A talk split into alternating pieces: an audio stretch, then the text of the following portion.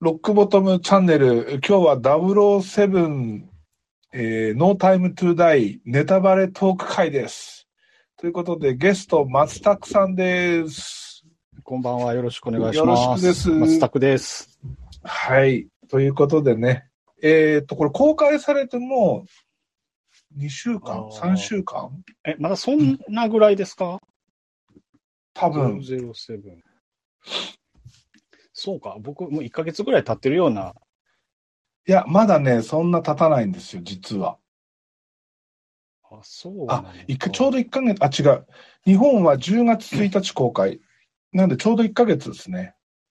ですよね。ですよね。そうそうそうそう。あのー、まあ後でも言うかもしれないですけど、あ、僕 IMAX で見たんですけど、あ、僕うん昨日、昨日見に行ったんですけど、あの、IMAX 上映がうん昨日で終わるので、もう大慌てでおー。へー予定をやりくりして、いいな、IMAX。あの、しかも、あの、IMAX レーザー GT テクノロジーなので、えっと、はいフルサイズの、えっと、スクリーンで見れるっていう。あの、うん IMAX カメラ撮ってるパートは、あの、クロップなしでへ見れるっえ。ていう、一番いいはずの環境なんか、最近こう、映画館の環境がね、はい。地方格差が激しいなっていう。確かに確かほに。んとね、それムカつくんですよ。そう、なんかえ映画好きな人はたまらない、こう、なんか、あの、ジレンマというか、歯がゆさというか。そうそうそう。同じようなお金払ってて、うなんでこんなに、何、違うのっていう。そうですよね。あの、で、しかもなんかべらぼうに高いわけじゃなくて、微妙に、ワンコインぐらい高いとか、うんそんなんなんで、そ そんなに言ったら金額的な差異は実は少ないんですけど。うん。本当ね、そこは思います。せめてその、えー、何、例えば、えー東北とか関東とか、近畿とか中部とか、その、そうゾーンごとというか、エリアごとで、うん、せめて一つ欲しいですよね。ですよね。確かに。まあうんでもそういう意味で僕は関西在住なので、あの非常に恵まれていって、羨ましいです。いろんなフォーマットであの映画楽しめる。映画好きには、映画好きな僕としては、あの、いい思いさせてもらってます。はい。いいなぁでね、そういう関係からか俺最近映画館行ってもね、全然音がいいと思わないんですよ。ああ、はあはあはあ。そういうなんか、チャーリーさんよく言ってはりますよね。うん。時々なんか物足りないというか、そう。いいと思われるはずなのに物足りないみたいな。そうそう。これ家で爆音で聞いてる方が絶対いいわって思うもはいはいはいはいはい。ん。うん。音響は特に最近そうですよね。あの、ねえ割とリーズナブルで、あの、機機材が揃うようになってるように思うの。うん。で、なんかサラウンドにしたところで、最近の映画ってそんなに大々的にサラウンドしてないじゃないですか。はいはいはいはいはい。だ実際そ、あの、家の環境で2チャンネルのステレオで聞いて十分だと思うんですよね。ああ、確かに、なんかね、スピーカーで聞いてると、確かにそれは、なんか感じることが最近ありました。特に僕は、あの、チャーリーさんから、単のを譲っていただいたから、はいはい。余計にその、音の 環境が良くなったので、でしょ？うん、普通に2チャンネルで、あの、まあ、ボリュームそこそこで聞いてても、全然なんか音の、なんて言うんでしょう、こう、レイヤーがきちっとわかるような感じがしていて、うんうんうん。で、物足りなさも全然ないし、ないですね。それは本当にないですね。そうなんですよ。だから、その、映画館であえて見るメリットって大きな画面で見れるっていうだけなんですけど、はいはいはいはい。ただ、それにしても、こあの、田舎だと IMAX もやってないし、普通の昔ながらのスクリーンしかなくて、はいはいはい。で、なんかね、音もそうやっていまいちでしょ。なん、なんか見に行くメリットがあんまりなくて、だからよっぽどじゃないともう足運ばないみたいな感じそうなんでですよ。う。うんん。そう、好きか、興味、本当に興味が面白そうと思えるか、そうそう。ちょっと見てみたいな程度だと絶対行かないですもんね。うー。うんん。え、そういう意味では、007は、えっと、これは見ときたいっていう。いや、もうだってそ、007といえばですよ。来た。若かりし頃のチャーリー少年にとって憧れの大人ですからね。ああう、ん。なるほど。確かになんかダダンディズムというか、大そ人の紳士というか、まあいろんなかっこよさの要素が、あう。の、そう、そうなんですよ。てて、典型的なアイコンなんですかね。うん。ただ、あの、最近の007って、その、ジェームス・ボンドのかっこよさをあんまり出さないんですよね。うん、あのー僕、両親も割と007、あの、比較的見てた方で、うん。で、あの、僕、僕の頃って、やっぱりテレビで、あの、テレビのな水曜ロードショーとかなんちゃらロードショーはいはいはい。007よくやってて、で、まあ、たまにテレビでやってる時見てたんですけど、確かね、うん僕が見てた、そのテレビで見てたのはロジャー・ムーアの頃だったんですけど、やつだったんですけど、まあ、そ、うんそれでも、やっぱりショーン・コネリーの方がいいよなって言ってましたよ。うん。そう。あの、昔の、なんだろう、70年代ぐらいまで、80年代の半ばぐらいまでかな。で、その、はいはい。ジェームス・ボンドのその大人のかっこよさっていうのがめっちゃこう表に出てて、うんアクションシーンは大したことなかったし、うんうんうん。その、今みたいに派手な映画じゃなかったけど、でも、例えばその、女の子の口説き方だったり、うんうんうんうんうん。それから、酒をね、飲む時のその、仕草っていうか頼み方だったり、その、ジェームス・ボンドの、なんか、かっこよさっていうのがめっちゃ前面に出てたんですよ。なんか、あれちゃいますね。他に、他にそういう、こう、なんていうんですか、キャラ、キャラ立ちするような作品が少なかったのかもしれないですうん、かね。なかったですね。うん。でもそういう映画って、007以外はあんまないですよね。うーん、言われると、あパッと思いつかないですね。ねえ、その、主人公が、その、男で、えーアクションも強くて何してって、たと、そういうのでいくと、ミッションインポッシブルとかってそっち方向なんだけど、でも、じゃあ、あの、あミッションインポッシブルでトム・クルーズの、その、男としてのかっこよさをフューチャーしてるかっていうと、そうじゃない。ーうんですね。あの、僕、ミッションインポッシブルはテレビドラマ版がめちゃくちゃ大好きで、DVD も、えっと、全部は集めれてないんですけど、シリシーズン4ぐらいまでは全巻持ってるんですよ。おお。あの、スパイ大作戦が、やっぱかっこいいなっていうのは、やっぱり、あの、なんていうの、知的戦略というか、うんうんうんあの、ガジェット 好きにはたまらない、そのメカのとあの使い方とか、あとその、うんあれって基本チームプレイじゃないですか。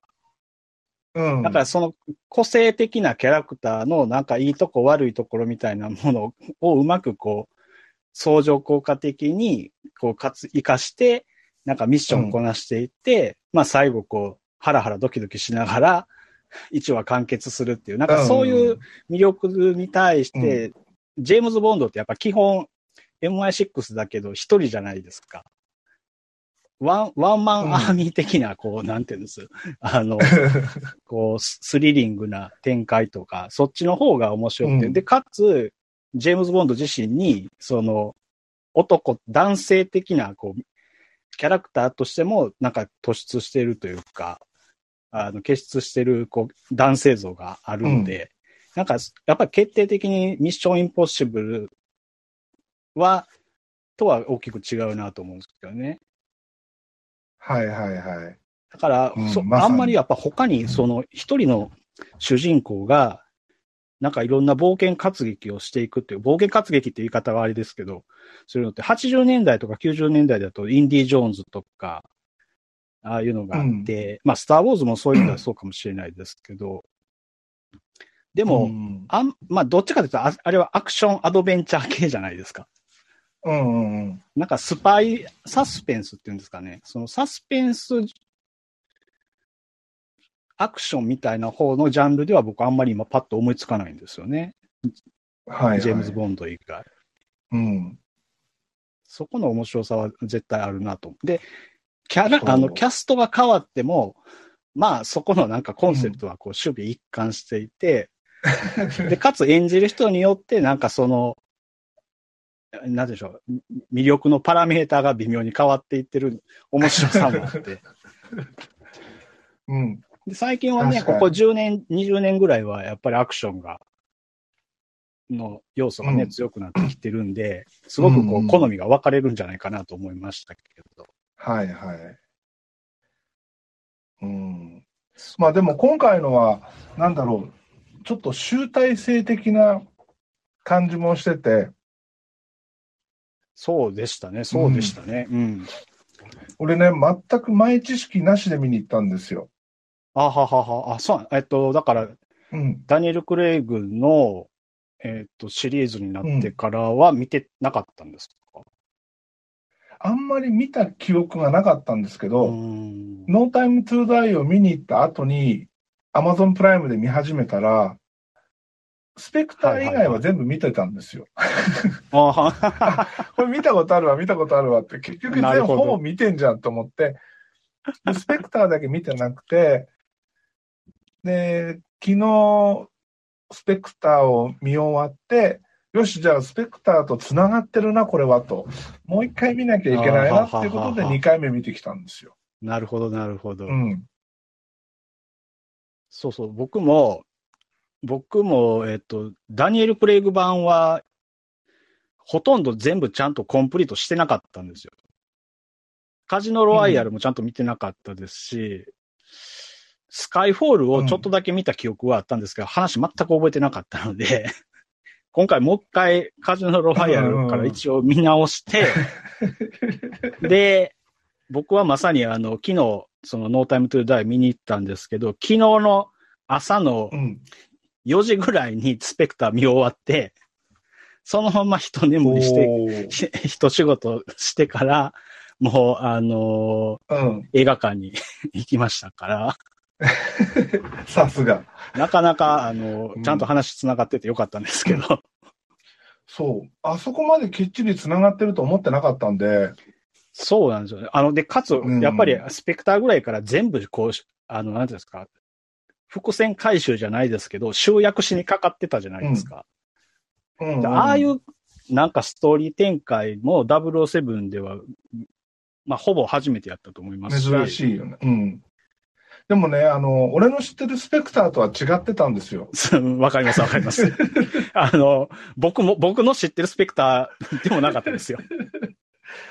俺の知ってるスペクターは、ボスが車椅子乗ってて、あの、高そうな猫を常に抱いてるっていう、あのスペですよね。あの、し白の、白のペルシャ猫を、こう、小指で頭撫でながら、うん。あの、首から上は決してフレームインしないいう。そうそうそうそうそう。顔は不明のまま終わってくっていう、あのスペクターしか知らなかったから、その、このスペクターを見たときに、二代目スペクターだと思ったんですよ。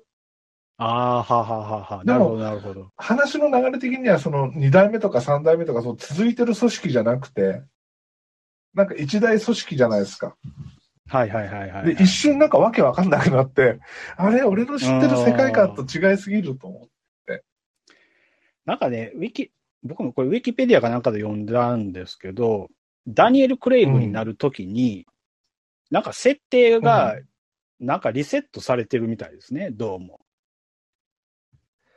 いや、まあ確かにリセットしないと、この007の歴史と、あと、俳優がコロコロ変わるっていうところを考えると、辻褄がつかないんですよ。うん。なんか今まで基本的にまあその1話完結型で、えっ、と、まあその制作してた時の多分時代背景に沿った、えっ、と、なんか、仇役がいって、で、ストーリー展開していくっていうパターンで、で、まあもう、えっ、とな、具体的な年代わかんないですけど、90年代ぐらいになってから冷戦がなくなって、対ソ連みたいな構図もなくなったんで、うんあのーまあ、時代によったらうん、こう、情報戦、メディア王が仇になってたりとか、うん。あの、二重スパイやったりだとか、なんかそういうこううんありがちなパターンとか、あの、経済的に、あの、富豪な人たちが、なんか世界をこう制約しよう、制圧しようとして、うん。なんかあの、とんでも兵器を 作ったりとか。なんか90年代、2000年代なんかそんな僕イメージなんですけどね。あの、ピアーズ・ブロスナンがやってた時は。そう。だからあの時代は007として見るといまいちなんですよ。あー、なんかその、の、その往年のうん。ジェームズ・ボンドを知ってる人からすると多分、ピアーズ・ブロスナンが一番そこなんじゃないかなっていう気がしますね。そう、そう、役者としてダメとかじゃなくて、その、うんうん話の内容的に、いや、これ007じゃなくてミッションインポッシブルでもいいじゃん。そうそうそう。ゼロ007たる、007たる理由がなかなか。そう、薄いんだよね。うん。なるほど、なるほど。そう僕で僕今回の、はあ、ごめんなさい、うんどうぞ。いや、で、今回の No Time to Die、いろんなその、え、まさかっていうところがいくつもあったじゃないですか。うん、うん、うん、うん。例えば、ボンドの娘がいたとかね。ああ、そうですね。最後、それ、ね、あのーあれ誰でしたっけ？えーマドレーヌ？マドレマドレーヌでしたっけ、うん名前、えっ、名と、前がね、いまいちちゃんと覚えてないんだよな。マドレーヌ。マドレーヌ、そう。マドレーヌは最後までちょっとはぐらかしてましたけど、うん。一応あれ、そうなんですよね。ボンドの娘なんですよね。ボンドの娘なんですよ。だってあの、最後、これももう完全ネタバレなんで先に言っちゃいますけど、ボンドが死ぬわけですよね。うんうんうん。最後にそのマドレーヌと交信してるときに、あの、青い瞳だからねっていうお互いが言い合う。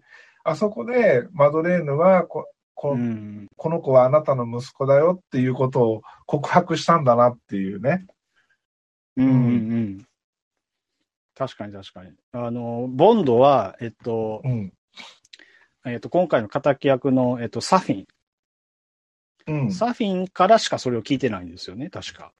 そうそうそうそう。それは、こでも、れまたサフィンとのつながりとかもね。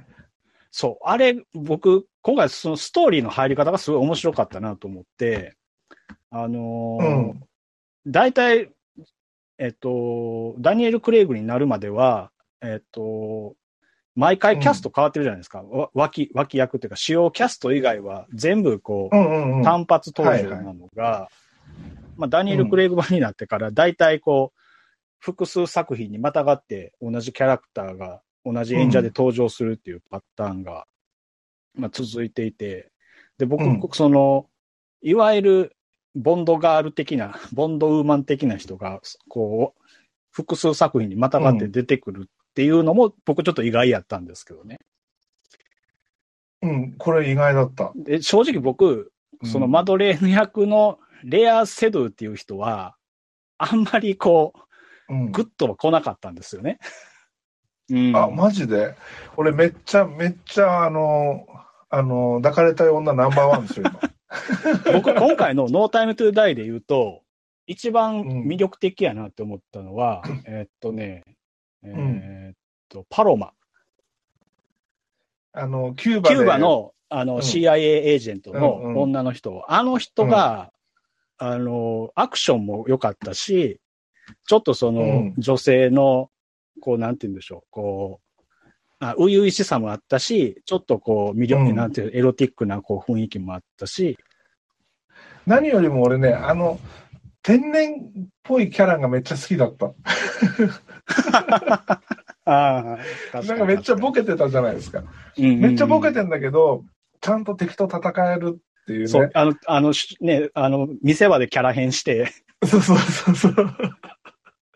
あの子は確かにあの子はもうピカイチですよ。僕ね、あの人が一番今回、その、いいあの、何人かね、その女性の、うん。あの、主要キャラクター出てきてましたけど、うん。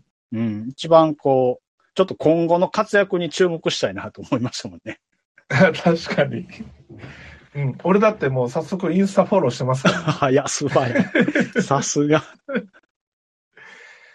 いまいちだったキャラで言うと、あの、新しい007。の、はいはいはい。のみね、うんそうそうそう。この子はね、いや、なんか違うだろう。これ、あのー今回のノータイムトゥーダイって、コロナの影響とかいろいろあって延期されてたじゃないですか。で、その、はいはいはい。正規の、その、公開予定の前に、007が新しく出るよっていう時に、今度の007は黒人女性だよっていう話があったんですよ。そう、そういうのが出てたんですね。うんえで、えー、なんかいまいちだな、ジェームス・ボンドじゃない007ってもう007じゃないじゃんと思ってたんですけど、えはいはいはい。実際この映画が公開されて見に行って、その話をすっかり忘れてたんですよ。だからはははボンドが引退してるっていう設定も俺の中には最初なかったんですよ。はいはいはいはい。誰この007って？あそういえば何年か前にこういう話題出てたなと思って、その人種の問題だったり男女の問題だったりで、新しい007は黒人女性になるっていうふうに出てたんですよ、当時。なああ、そうなんですね。そういうニュースが出てたんですね。そう。で、その時はてっきりその新しい007が主役なんだと思ったんですよ。ああ、ははははは。でも、実は、えーあくまで脇役で、うん。やっぱり主役はジェームス・ボンドだったっていう、ここで、でしかも最後終盤に、あのーボンドを007に戻してくれって言うじゃないですか。あそこで、はいはいあはい。この子いい子だなって思ったんだけど、ただ、役者的になんかこう、パンチにかけるっていうか、そうですね。うんなんかインパクトはうん、ちょっともう一つだったですね。なんで007を継いだのに、こんなに普通、普通すぎるのっていう。うん。俺、あの、ノーミが、俺、うんあの、二重スパイやと思って、最後、最後の最後まで疑ってましたもん。こいつ絶対、あの、終盤でサフィン側に寝返って、あの、ボンドを窮地に追い込むんちゃうかな。そこまでなんか深読みしなかったな、これ。うん、なんかね、そう、そういう、あの、なんていうんですか、どんでん返し的な要素が、えっと、ノータイムトゥーダイも含めて、意外とこんあのダニエル・クレイグ版少なかったんじゃないかなと思うんですよね。うん、確かに確かに。でもね、今回のやつって、その何の予備知識もなく、しかもその続きになってる前作のスペクターを見ずに行ったわけですよ。そしたら、はいはいはい。最初ね、話の筋が全然わかんなくて、ああ。え、なんでスペクターを殺しちゃうの？じゃあ本当の敵は誰みたいな。もう意味がわかんなくて、スペクターイコール悪役って大昔から刷り込まれたその考えがあるじゃないですか。確かに確かに。でもそのスペクターが死んで、でもスペクターの大ボスは生き残ってて、え、で、どういうこと？って、もうわけわかんなくて、もう見終わるまでわかんなかったんですよ。ああ、ということはやっぱりちょっと多少予備知識として、やっぱり前作、ちょ少なくともスペクターを見とかなきゃ、やっぱいけなかったっていうことなんですかね。そう、スペクターを見ていくと、えー、そのマドレーヌとボンドの関係性もわかるんですよ。うんうんうんうんだって、あ、の、ノータイムトゥーダイ、ノータイムトゥーダイだけを見ると、いきなりマドレーヌとそのラブラブのシーンから始まるわけじゃないですか。え、誰この子どっから連れてきたの？みたいな。まあ確かにそうですよね。そこの関係性は全そう。く 歌われ、あの、語られずに。そう。で、墓爆発されて、なんか揉めるじゃないですか。え、なんで揉めるの？みたいな。そそれそうですよね。確かに そう。言われるとそうやな。うん。わけわかんなくて。でだから見終わった時にこれもう一回見なきゃいけないな。そのもう一回見るためには、あの、ダニエル・グレイク版の007を一通り見ようと思ったんですよ。うん。でも、あの、でも、その、うまいなと思ったのは、あの、だうんえっと、カジノロワイヤルと慰めの報酬とスカイフォール。スカイフォールはちょっとあれかもしれないですけど、す最初のうん2作品ぐらい、全くその、えっと、スペクターにつながる要素がほとんど描かれてなかったので、なんか若干多分、うんうんあの、カジノロワイヤルとかでは、その裏にもっと大きな組織がいるみたいなことは示唆されてたようなえっ、と、パートがあったようにも思うんですけど、でもなんか全部そこに繋がっていくっていうのは、えっと、本当に知らな、あの、知らずに見てたらめっちゃ楽しめたんやろうなと思うんですよ。うん。ああ。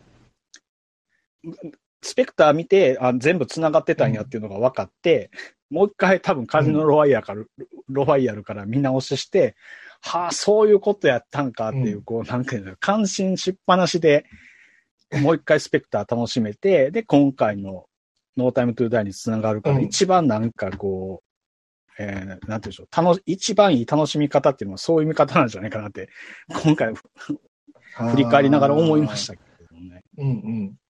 いや、ある意味これ、スター・ウォーズよりも、その、見る、その、なんていうかな、順番が難しいっていうか、ああ。確か、ああ、そうです。そう全く見てなくて、今回の最新作を見るにあたって、どっから攻めていったらいいかっていうのは言われると確かに難しいですね。そう、本当ね、あの、誰が敵で、な、あの、なんで襲われてっていうのが全くわかんないんですよ。うんそのスペクターを見てないと。うんうんうん。うん。ただ、なんか、えっと、一応冒頭では、えっと、うんサフィンがその、えーマドレーヌの、子供の頃のマドレーヌが住んでいるうちに、まあ、やってくるじゃないですか。一応そこで、サフィンが、お前のお父さんに家族殺されたからっていうので、まあ、復讐しにやってきたっていうところは描かれているので、まあ、そこの関係性だけで言うと、一応ちゃんとこう、前振りというか、今回のその肝になる部分っていうのは、まあ一応説明はあったんだろうなと思う。めちゃくちゃ足りないと思いますけどね。そう。ただそのマドレーヌのお父さんがスペクターだよっていうのがわからないんですよ。だからなんでマドレーヌじゃない、あの、えっ、と、サフィンがスペクターを憎んでるのか、スペクターを殺すのかっていうのが全然見えないんですよ。だから、そう、そうなのか、そうなのかな。うん、だから、ま、サフィンって何を狙ってるのかがわからないんですよ。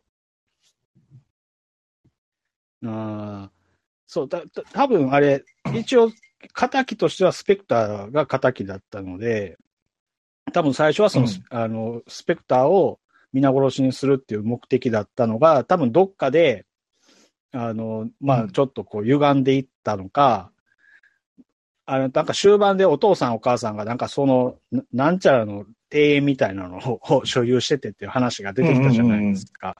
うん。もともとサフィンの家系も、割とそういうこう、うん。悪いことに手を染めていて、生計を成していてというか、一大マーケットを作っていた、まあボスあの、そういう組織の訴状があるから、あの、あんだけうん。アホみたいなこう規模の組織になってて、まあ、そ、しかも、しかもあれが北方領土ですからね。あれやっぱりそ、そっちの設定なんですかね。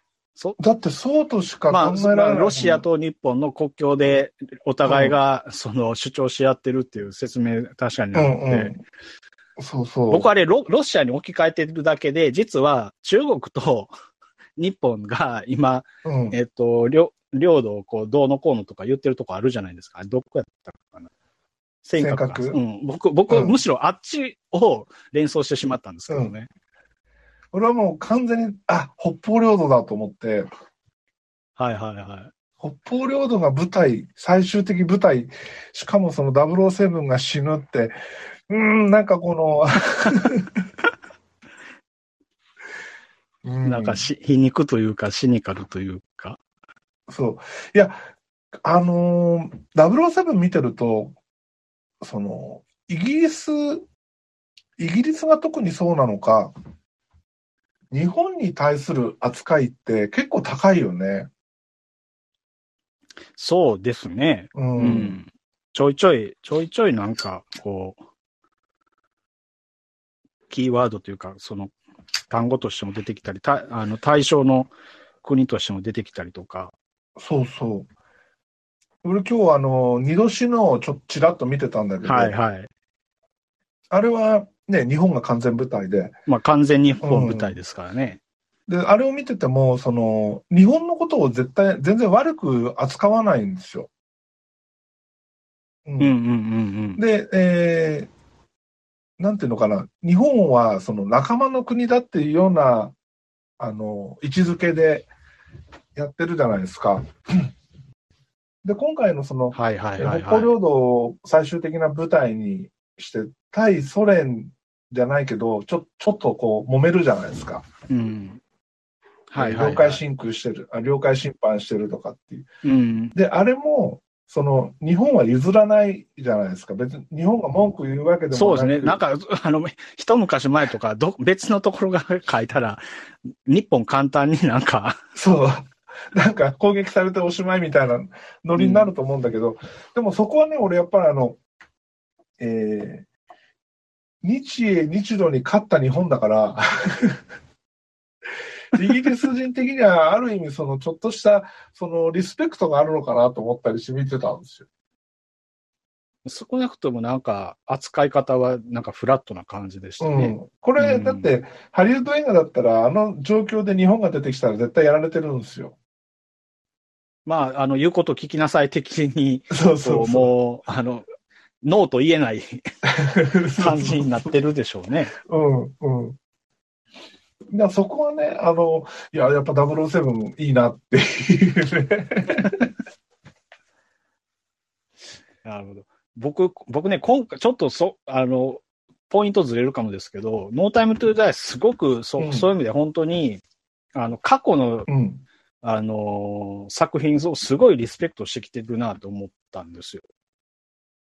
で、うん。一番最初に僕が感動したのは、えっと、オープニングの、うん。えっと、あの、ガンバレルアクション、えガンバレルアクションが始まってストーリーに入ったのかな。その後、あの、おえっと、今回の主題歌が流れるパートがあるじゃないですか。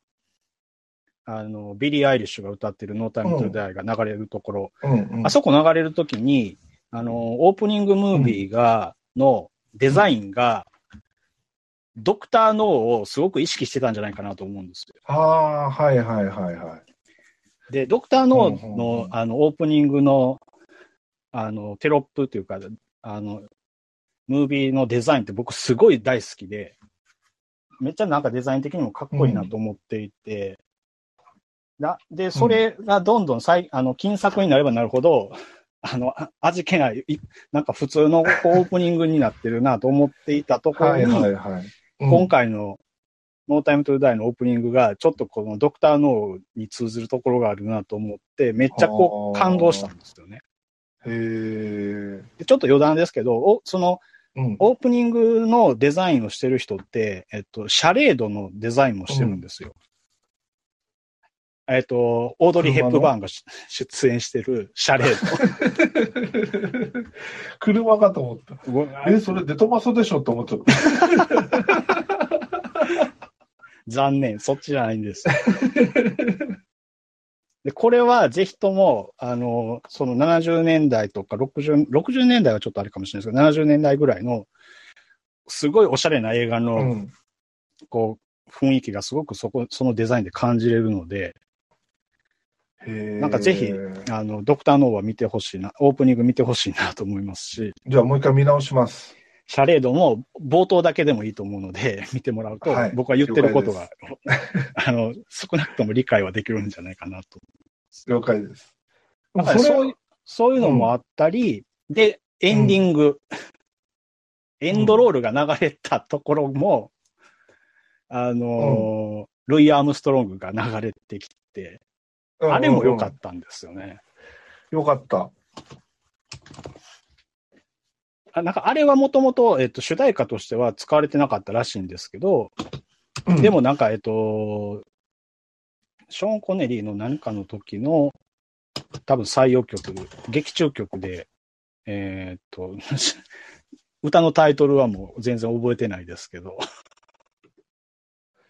そう、えーっとね、なんだっけな、あれ、パッと出てこないんですけど、でもね、ああれはの、ね、なんだろう、俺、007のそのオープニング、エンディングって、なんであんなスローテンポの曲が多いんだろうっていう。ああ、確かに確かに。そこはね、そこ、ちょっとね、うんなんか激しいのも、ロックテイストなのもあれば、すごいこう、メロに聴かせるのもあるし。ただ、あの、オープニング曲がああいう風に流れる映画って最近ないから、そうですね、そうですね。ある意味新鮮でいいんだけど、ううん。ん。今回のビリー・アイリッシュはどうでしたか？うーんぶっちゃけ好みではないけど、うん、なんかわかるような気がします。僕も、うん。あ、なんか007 007らしいなといえばらしいんですけど、うん。うん。うん。でもなんかね、あ、それにしてはあまりにも、ちょっとなんか、いい陰鬱というか、そう。そう、ちょっとね、な、ちょっとね、なんか違うそう低す、トーンが低すぎる気がするんですよ、ね。うん、うん。暗すぎるっていうか、うん。うん。そうなんですよ。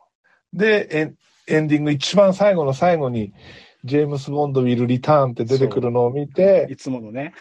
で、実はボンド死んでないんだなって 思いたいんだけど、あの状況で生きてるわけがないんで。だからも、またやっぱりだからキャスト変え、まあ一応ね、ダニエル・クレイグが今回最後なので、うんうん。えっ、と、もう一回多分自作はリブートしますよっていうことなんだと思うんですけど、うん。だから次どんな、あの、どういう007というかジェームズ・ボンド像が出てくるのか、そういう意味では楽しみですけどうね。ん。あの、ね多様性を、まあ、尊重して、黒人のジェームズ・ボンドが登場するかもしれないし、いや、でもね、俺こういうのに多様性はいらないと思うんですよ。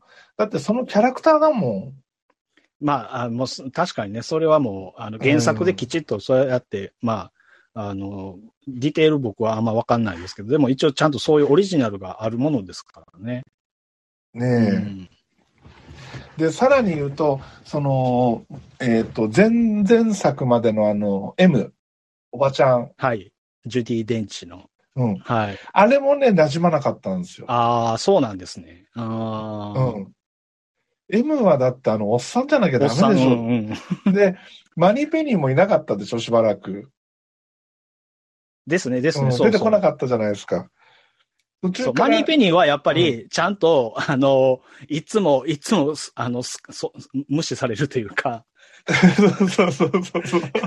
あんだけ口説いてるのに、全然こボンドはなびかないっていうね。う、ねえ、うん、そこが面白かったし、その、マニーペニーっていうワンクッションがあることで、M とのやりとりもスムーズだったし、そういう存在がね、あの、一時期なかった。しかも、M がおばちゃんになっちゃって、なんか、こう、ボンドと M の関係性が今までと違うぞ、みたいな、なそのギャップが馴染めなかったんですよ。なるほど。あ、そうなんですね。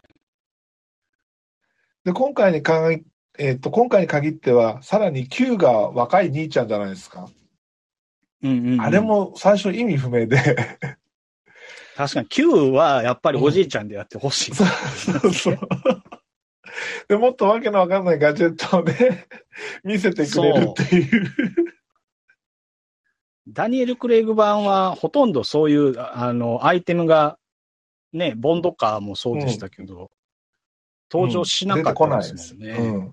時計と、今回は時計と、時計と、まあ、あの、アストン・マーティンだけ、アストンマーティンも、あの、なんだろう、ボンドが隠し持ってたアストンであって、あそのまあ、確かに Q がカスタマイズした、あれでは、微妙にそうではないかもしれないですもんね。そうそうそう。でもね、あの、俺の車スマート42じゃないですか。はい。映画見終わってね、車乗って帰るわけですよ。はい、はい、はい。はい気分は DB5 ですよ。めっちゃ高速で峠を走ってる感じですが。もう常に背後気にしながらね。いつでもあの、タンブラースイッチをパチンってするよみたいな。そうそうそう。ここにす、このシフトノブのこの頭開くようにしよう赤いボタン、赤いボタンが。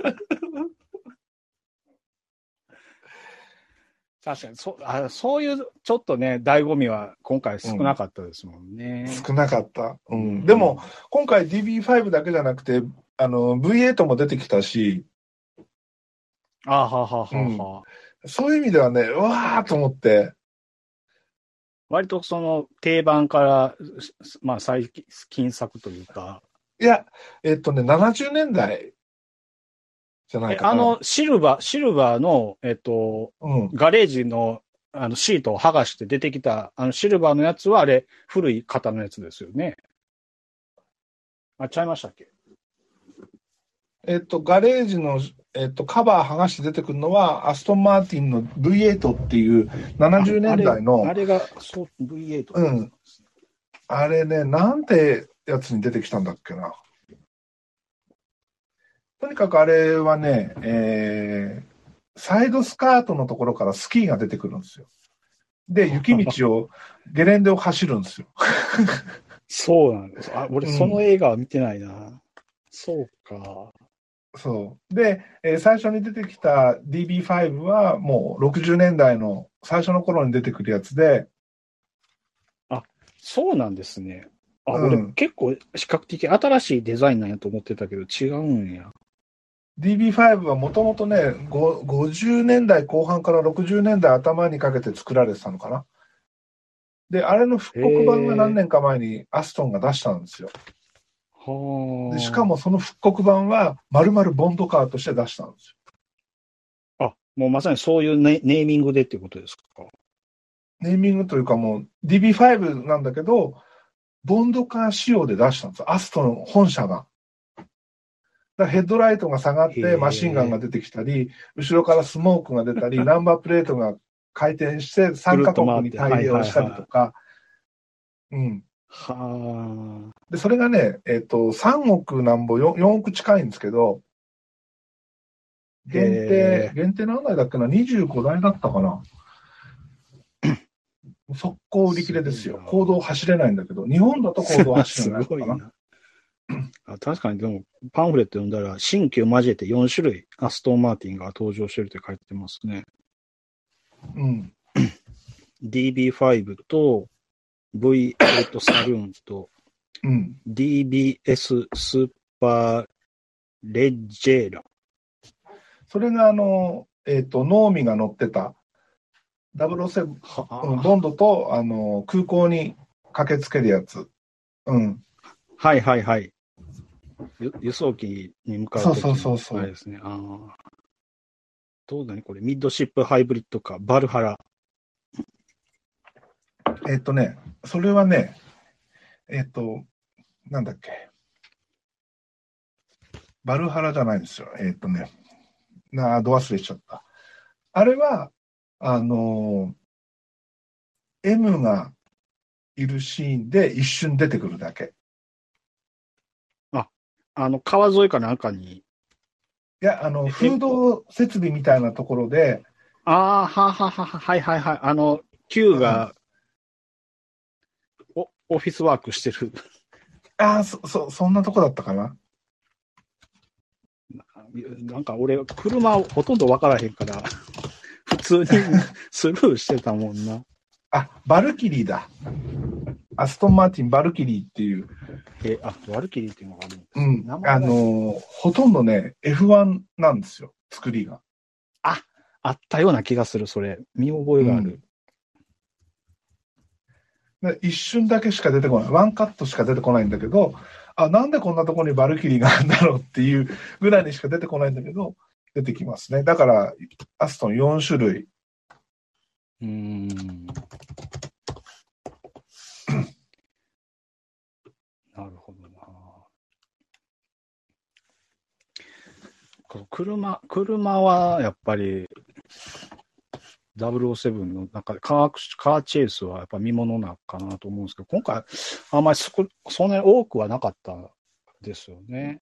え、結構あったでしょ？最初の。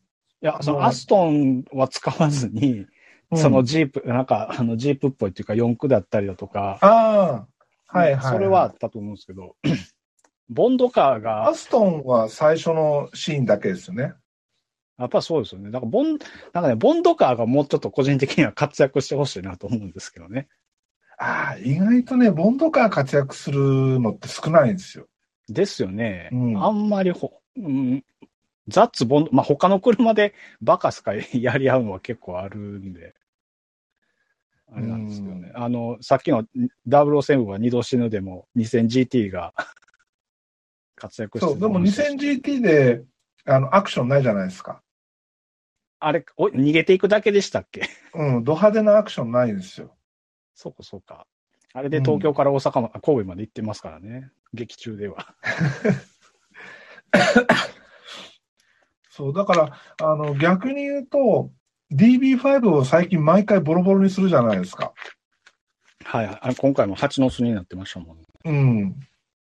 あれはね、なんかすごいな。多分レプ、多分っていうか完全レプリカでやってるんだけど、でもそのために DB5 のレプリカを用意してるわけですごいなって思うんですよね。うーん。まあ、あそこまで、あそこまで、なんか、蜂の巣になりながら、まあ、そちらの顔をしているジェームズ・ボンドは素晴らしかったですけど。いや、あれはあの、完全防弾仕様なんでね。あの、ん余談ですけど、防弾ガラスって大体ああいう風に蜂の巣になるパターンが多いんですけど、防弾仕様の車って。で、今回も、あの、最後の方で、あの、うん。敵の一人が、割と威力の高い、こう、ライフルみたいなのを至近距離でバカすか撃ってたじゃないですか。はいはい。もう、んもういい加減なんか窓ガラス割れ、割れてもええんちゃうかなと思いながら見てましたけど、う大体あそこまで行っても、あの、なんともないっていうのが、ちょっと、ほんまに、ほんまにああいう仕様なんかなっていうのを逆に疑うんですけどね。多分ね、実際はあそこまで強くないと思うんですよね。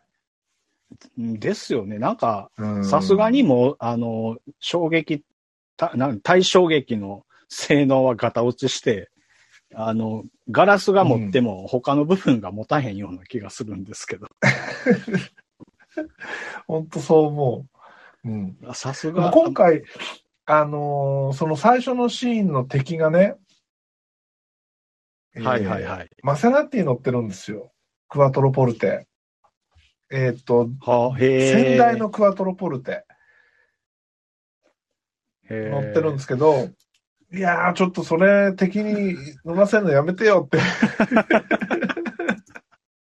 そうか、車のイメージがやっぱり合わないのか。でも、あの、四駆とかもそうなんだけど、007って悪役が乗る車って大概黒いレンジローバーなんですよね。最近。ああ。そうですね。なんか、本当うんあの、007に限らず、大体そういう方敵役で車で追いかけるのってもう SUV とかそうなんです。そうそうそう。で、えっと、今回に関しては、その、オフロードガンガン走ってたシーンでは、えー、007がランクルで、えー敵があーレンジローバーと。レンうんそうですね。なんかローバーだけは、なんか僕、文字が見えて、あ、レンジローバーなんやって思った思った記憶があるな。で、えーランクルの凄さが発揮されると。ここでもなんかこう、日本びいきなところが見えるっていうね。なるほど。そういうことか。うんえー、そうか、そうか。そう、カーチェイスシーンはやっぱり、なんか、それなりに今回もたくさんあって、まあ結構、割となんか、原始的、原始的な戦い方というか、あんまりなんかテクニカルに、こうんうんうんう、なんか、あの、退けるっていうシーンは少なかったんで、結構なんか、武器がなかったですからね、今回の設定的にね。ああ、そうか、うんそうか。うん。確かにそうですね。あの、うん。序盤のあの、その、ベスパーの墓が爆発され、爆破されるところからの下りなんかは、なかなか、うあの、迫力満載で、あの、結構見せてくれるなと思いますね。あの、バイクのスタントシーンとか、あねえれすごいですよね、あの壁登っていくとことかね。うん。あそこが、あそこがちょっと余談ですけど、あそこが IMAX のフルサイズだったんですよ。あのシーンは。へえ。だから縦、縦がめっちゃ長いので、うんそ、の、の、登ってこうジャンプしていくっていうところとかのシーンも、こう、うん。一連のこう動きがダイナミックに見えましたし、あとあの、ボンドが、えっ、と、冒頭でその橋から飛び降りるじゃないですか。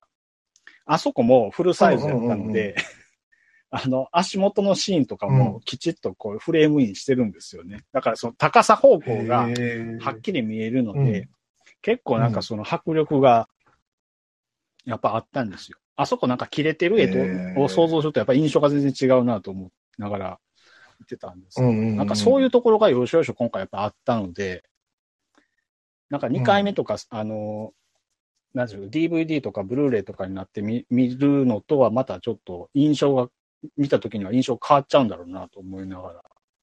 うんうん見てたんで、今回そういうシーンがやっぱ、はうん。あの、見せるべき、迫力を見せたいところで、そういう大きいあのアスペクト比で見せてくれるシーンがたくさんあったんでよかったなと思いました。へえ。え、そういうシーンになると、えースクリーンの上下がバンっての伸びるんですか？あのね、IMAX はもともと、えっと、た、えっと、比率がちょっと縦が大きいんですよね。でう、ん通常の、えっと、サイズで映写してるところは、もうその上下が何も映ってない状態で、えっと、普通に例えば、うんうんあのピスタサイズみたいな横長のサイズで映るんですけど、あの、IMAX で撮ってるところになると、まあ、急に上下に絵が出てくるんですよ。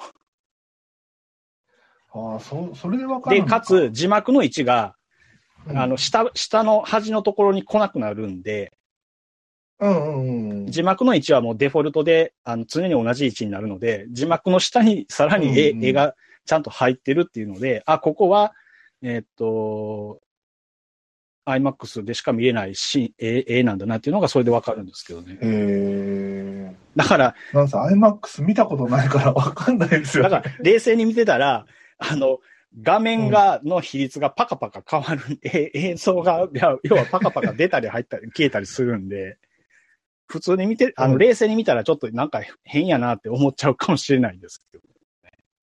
へえ。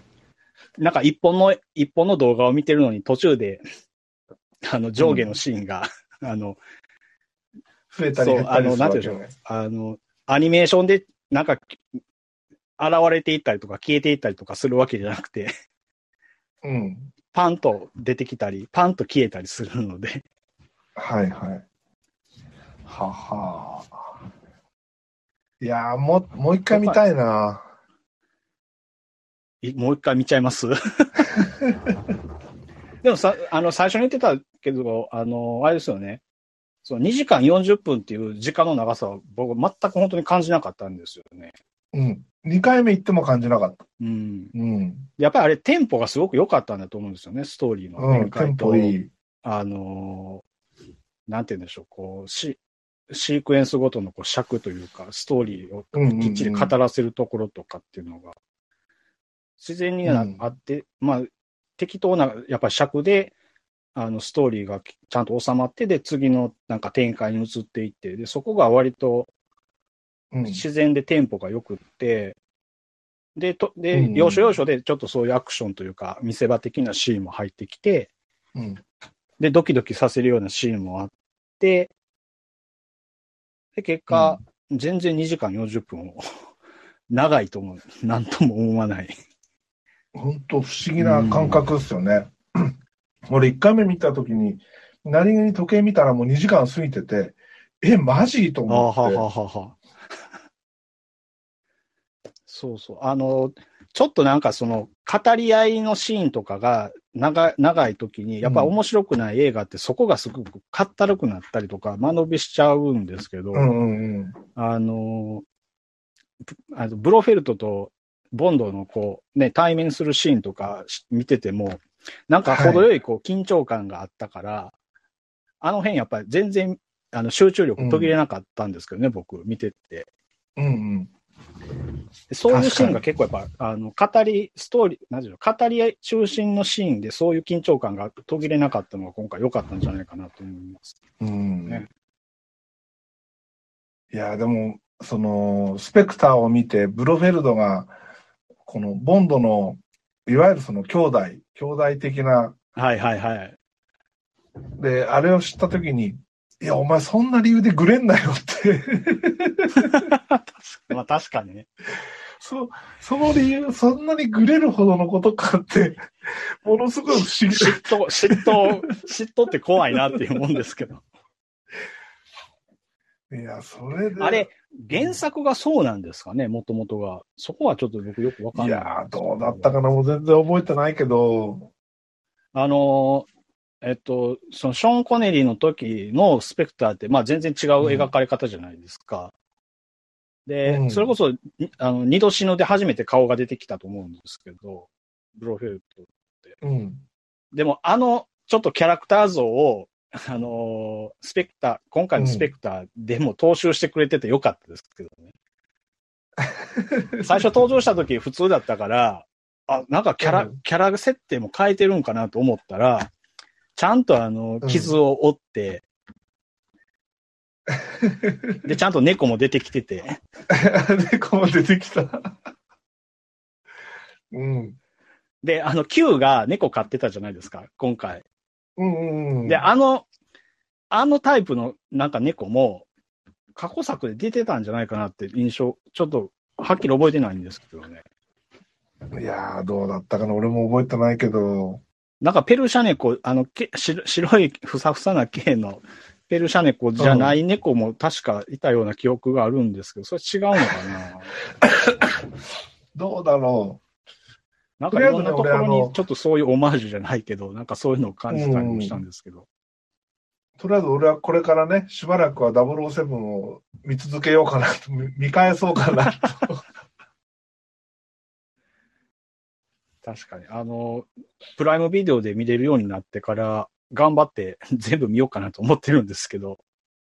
あれでも全部はないよね、パッと見た感じ。い。や、えっとね、全部ある、あったはずです。あ、マジで？へはい。え。あの、ネバーセイネバーアゲインも入ってましたし、見れるようになってましたし、へえ。それこそあの、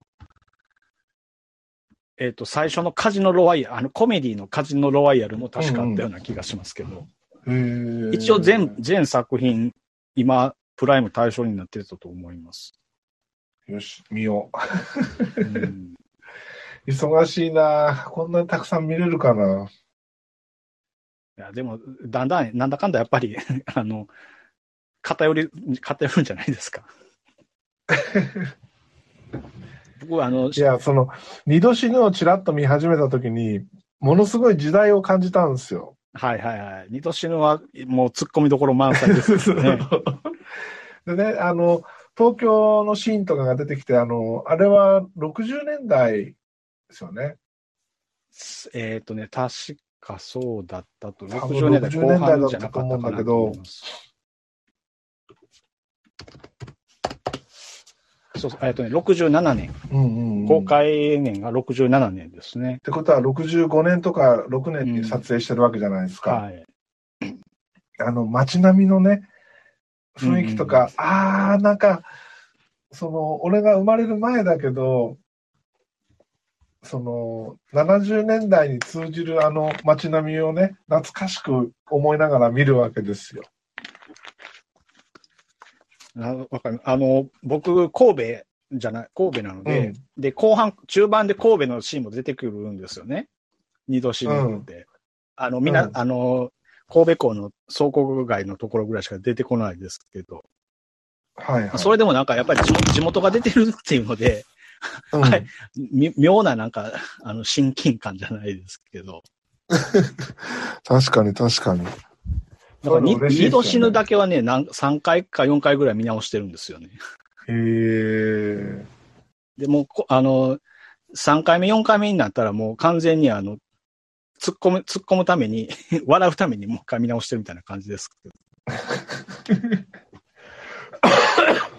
やっぱあの、ああいう頃のとんでも展開はやっぱ面白いなと思いながら。うんうんうん。いや、本当本当いいっすよ。ら初期、あの、ロジャーム、ロジャームーアのやつは僕あんまりもうほとんど見覚えが、記憶、見たんですけど記憶がないので、ロジャームーア版は見直したいなと思いながら、あのショーン・コネリーのやつはやっぱりかっこいいので、男のフェロモン満載なので、俺ね、あの、子供の頃見始めた頃っていうのがロジャー・ムーアなんですよ。はいはいはいはいはい。ムーンレイカーとか、はいはいはい。ブアイズ・オンリーとか、この辺はね、あの、リアルタイムなんですけど、まあ、当時は子供すぎてこのかっこよさが全然わかんなくて、単純になんて言うんだろう。アクション映画としてしか見てなかったから、わかります。でもでも今思うと、こう、いや、ロジャー・ムーアも悪くはないぞと。うーん。うん。僕ちゃんと007だと認識して見始めたのって、あの、うん。えっと、ティモシー・ダルトンからなんですよね。で、ティモシー・ダルトンはいはいはいけえっとね、消されたライセンスを映画館に見に行ったのが007の映画、劇場鑑賞の最初なんですよ。これは忘れもしないんですけど。そこから、あ、そうだ。リビング・デイ・ライツだ。はい、えティモシー・ダルー、トンの最初の作品ですよね。リビング・デイ、リビング・デイ・ライツのボンドカーが、えー、V8 じゃなかったかな。おーあ、そうなんですか。違ったかな。でどっかに書いてるかな。解説。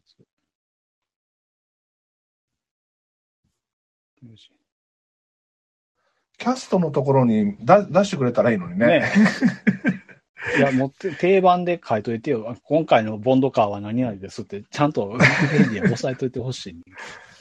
そう書いてないんですよね。確かそうだったような気がする。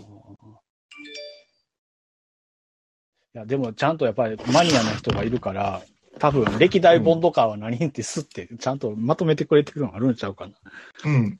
絶対ね、あの、そういうサイトはあるはずですよ。あ、ボンドカーでちゃんとウィキペディアになってるな。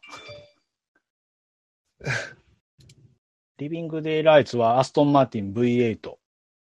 女王陛下の007以来のアスティアストンマーティンの登場です。あああ。でしょでしょ？うんうんうん。あーそうなんですよ。そう。消されたライセンスは、ボンドカーがほとんど出てこなかったんですよ。はい。あの、一種えっ、とね、ちょっとだけ BMW のなんかが、Q が新しいボンドカーですよって紹介してくれたシーンが出てたんですけど、ボンド、えーっとね、じゃあ、あれだ、M3 の時だ。あ M3 じゃない、Z3 の時だ。そうですね。なんかご、えっ、とね、次のゴールデンアイは、えっ、と、Z3 がボンドカーってなってますね。Z3 とゴールデン BD5 と、うん。がボンドカーとして紹介されてますね。あ、そうだっけ？えーっとね、確か Z3 はね、Q がこれが新しいボンドカーだみたいに紹介するんだけど、どっかに走っていくワンシーンしか出てこないんですよ。なんかね、僕これ速攻で壊れた イメージがあるんですけどね。それ以降しばらく、その BM がボンドカーになるじゃないですか。はいはいはいはいはい。7シリーズとか、あの、スマホみたいなんでリモコンで動くラジコンみたいなありましたね7シリー。ズそうそうそう。うん。あれも BM ちゃいましたっけ？あれ、7シリーズ。ですよね。そう。あれ、あれは、あれはガジェット感満載で好きなんですけどね。でもね、なだからこの時代からなんか BM に変わって、いや、ボンドじゃないっていう、ね。ああ、やっぱそうなんですね。あーうん。あ確かにこれ、なんかそのウィキのまとめを見てると、アストン・マーティンは、えっと、その、BM も出てた時は、なんかプライベートカーとして登場とか、なんかうんワンカットとか、なんか未公開シーンでしか登場してないとか、なんかそんな扱いになってますね。そうなんですよ。寂しいんですよ。最後のダイアナ・ザ・デイで、アストン・マーティンの V12 バンキッシュってやつが出てるんですね。えーっと、あの、迷彩で透明になるやつじゃなかった？高額迷彩が装備されてそうるやつそうそう。うん。そう、このダイアナ・ザ・デイはなんかね、スーパーカーがいっぱい出てきたイメージがあるな。あれ、そうだっけな。なんか敵、敵のやつもなぜかスーパーカーみたいなのに乗ってて、そう、お互いアストンじゃなかっあたかな。、あれそうなんあえっ、とね、さえっ、とね、ジャガーって書いてますね、それ。あ、ジャガーか。ジャガー KXK コンパーチブルって書いてますね。ジャガーが恐ろしくあの武装してたのが面白かったですね。うん。トランクからミサイルランチャーが出てきたりとか。ボンドカーで覚えてるんだよね。そうなんですよ。そうそうそう。ああ、確かにこうやって見ると、一時期やっぱり確かに、あれなんですね。BMW だったんですね。続いてたんですね。で、その BM になった頃に、えーちょうどルナシーのレコーディングしてて、はい。で、メンバーの一人がジェームス・ボンド好きで、へで、その歴代 BM のボンドカーを買ってたっていうえ、ね、おすごい。で、えーアストン行かないですかみたいなやつったら、いや、さすがにアストンは無理でしょって、へえ、うんそういう思い出がありますね。なるほど。確かに、うん、ボンドカーといえばアストン・マーティンやもんな。うん。BM は3作品だけっぽいですね。こここによると。そう、三三作品か。だからちょうどその時代っていうのは、007に興味がなかったんですよ。あでも多分見てるんですよ。見れば、ああ、そうそう、これこれってあ、だから、思い出すんだ、けど、ちょっと満足度が低かったから、あまり記憶に残ってないってやつですね。そそうですよね。だから僕、だから、その消されたライセンスを見て、で、ゴールデンアイになっう。うん。て、えっ、と、ピアーズ・ブロスナーになってから、なんか、まあ普通にアクション映画として面白いかなと思って、なんか追いかけてたかなっていう感じですね。うん。ああ。俺やっぱあの、そのボンドのかっこよさが最初にないとダメなんですよ。そのかっこよさの重要なアイテムの一つがアストン・マーティンなんですよ。なるほど、なるほど。うん。だからやっぱその辺、90年代から2000年代でやっぱガラッと分かれるんじゃないですか？多分ね。その好みというか、往年のやっぱり007好きは 多分そこで一回トーンダウンっていうか、フェードアウトして、うんうん。で、ダニエル・グレイグになって、えーまたアストンが前面に出てきたんですよ。うん。ですね。確かに DB5 がここで復活して、毎回 DB5 出てくうるもん。ん。なんか、もう DB5 出しておけばみんな満足するだろうって思われてんじゃないかっていうくらい DB5 が毎回出てきて毎回壊れるんですよ。毎回ボコボコにされるんですよ。で、なんでそれがいつも綺麗になるんだろうっていうのが、この最近見見直してた、えーこれ何の時だっけな、スカイフォールの時だっけな、Q のところで直してる人はいはいはいが一瞬出てくるんですよ。ですよね、ですよね。うん。うん。あれを見て、あ、こうやって直してたのね、みたいな。なんぼ、なん、ね、値段言ってましたよね。ざっくり値段言ってましたね。5億、5億ドルかなんか。いや、あれはね、あの、バンキッシュの方だと思そっちですか。う。うん。そうそう。なんか、えらい破格の値段言ってるなって思いながら。あれは、うん、あのーえっと、スペクターの集会に乗り込んだ時に、敵に見つかって追われるんですよね。はいはいはい。その時に乗ってた車が、その5億かかったんだぞっていう。うん。あれでも元値も高いもん4000万ぐらいするんじゃないかな。3000万は超えると思うんだけど、で、それにね、あの、防弾仕様にして何してってやってるはずだから、単純に考えて防弾仕様にするイコール車重が極端に重くなるから、エンジンのパワーアップは絶対やらなきゃいけなですよないるほど、なるほど。で、それに合わせて足回りのリセッティングもしなきゃいけないし、でそれだけで結構なお金になるはずなんですよ。すなんかそう、車分かってると、なお一層見方が面白いですね。そう。だからあの、DB5 毎回出てくるけど、あれもその防弾仕様にしてるから、えー足回り、エンジンも全てチューンされてるっていう、うん俺はそう思って見てるんですけど、うん。さらにはマシンガンがあって、スモークがあって、巻き菱があって、ねえ、そうそう。割とそう、今回、あの、なんか定番の、あの、装備が、こう、駆使されてたのが面白かったですよね。今時これやるみたいな。そうそうそうそう。でもそれがね、また良かったんです。ああ、ボンドはこうじゃなきゃっていうね。ですよね。うん。本当よかったっすよ。本当今回のはね、マジ面白かった。うん。なんかね、うん僕、そう、あんまり最初は、えっと、ダニエル・クレイグのボンドシリーズって、あんまり興味なかったんですよね。うん。うん。ちょっとなんか、まあ、あの、えっと、カジノロワイヤルもあんまり積極的に見たいなって思ってなくて、今までスルーしてきてたので、うんうん。で、今回も、あの、ここまでなんか話題にならなければ、本当は見、うん見、見なかったかもしれないですよね、劇場で。俺、なぜか今回のはね、見なきゃいけないなって、何の理由もなく思ってたんですよ。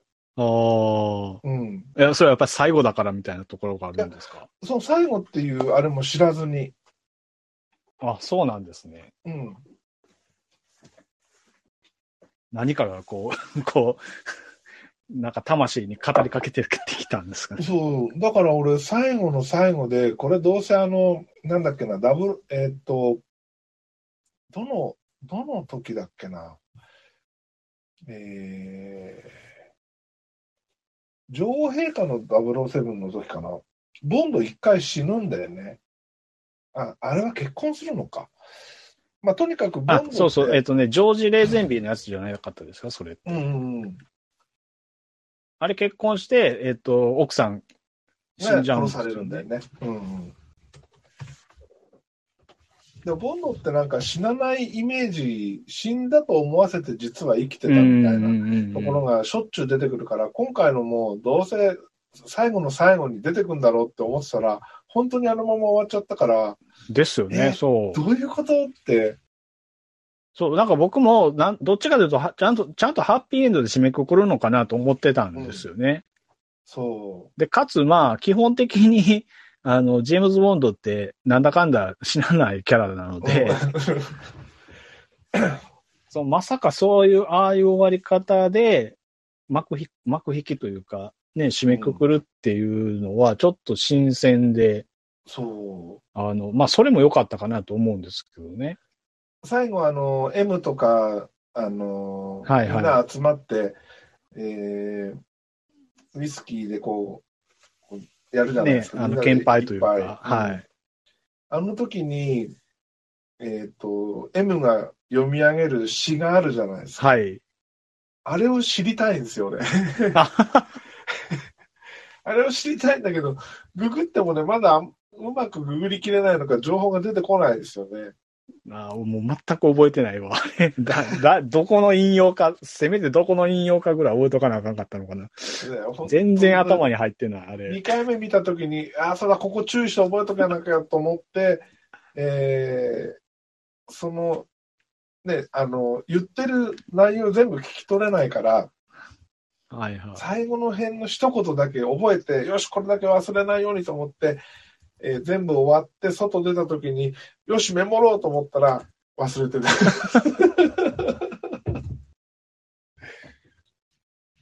うん。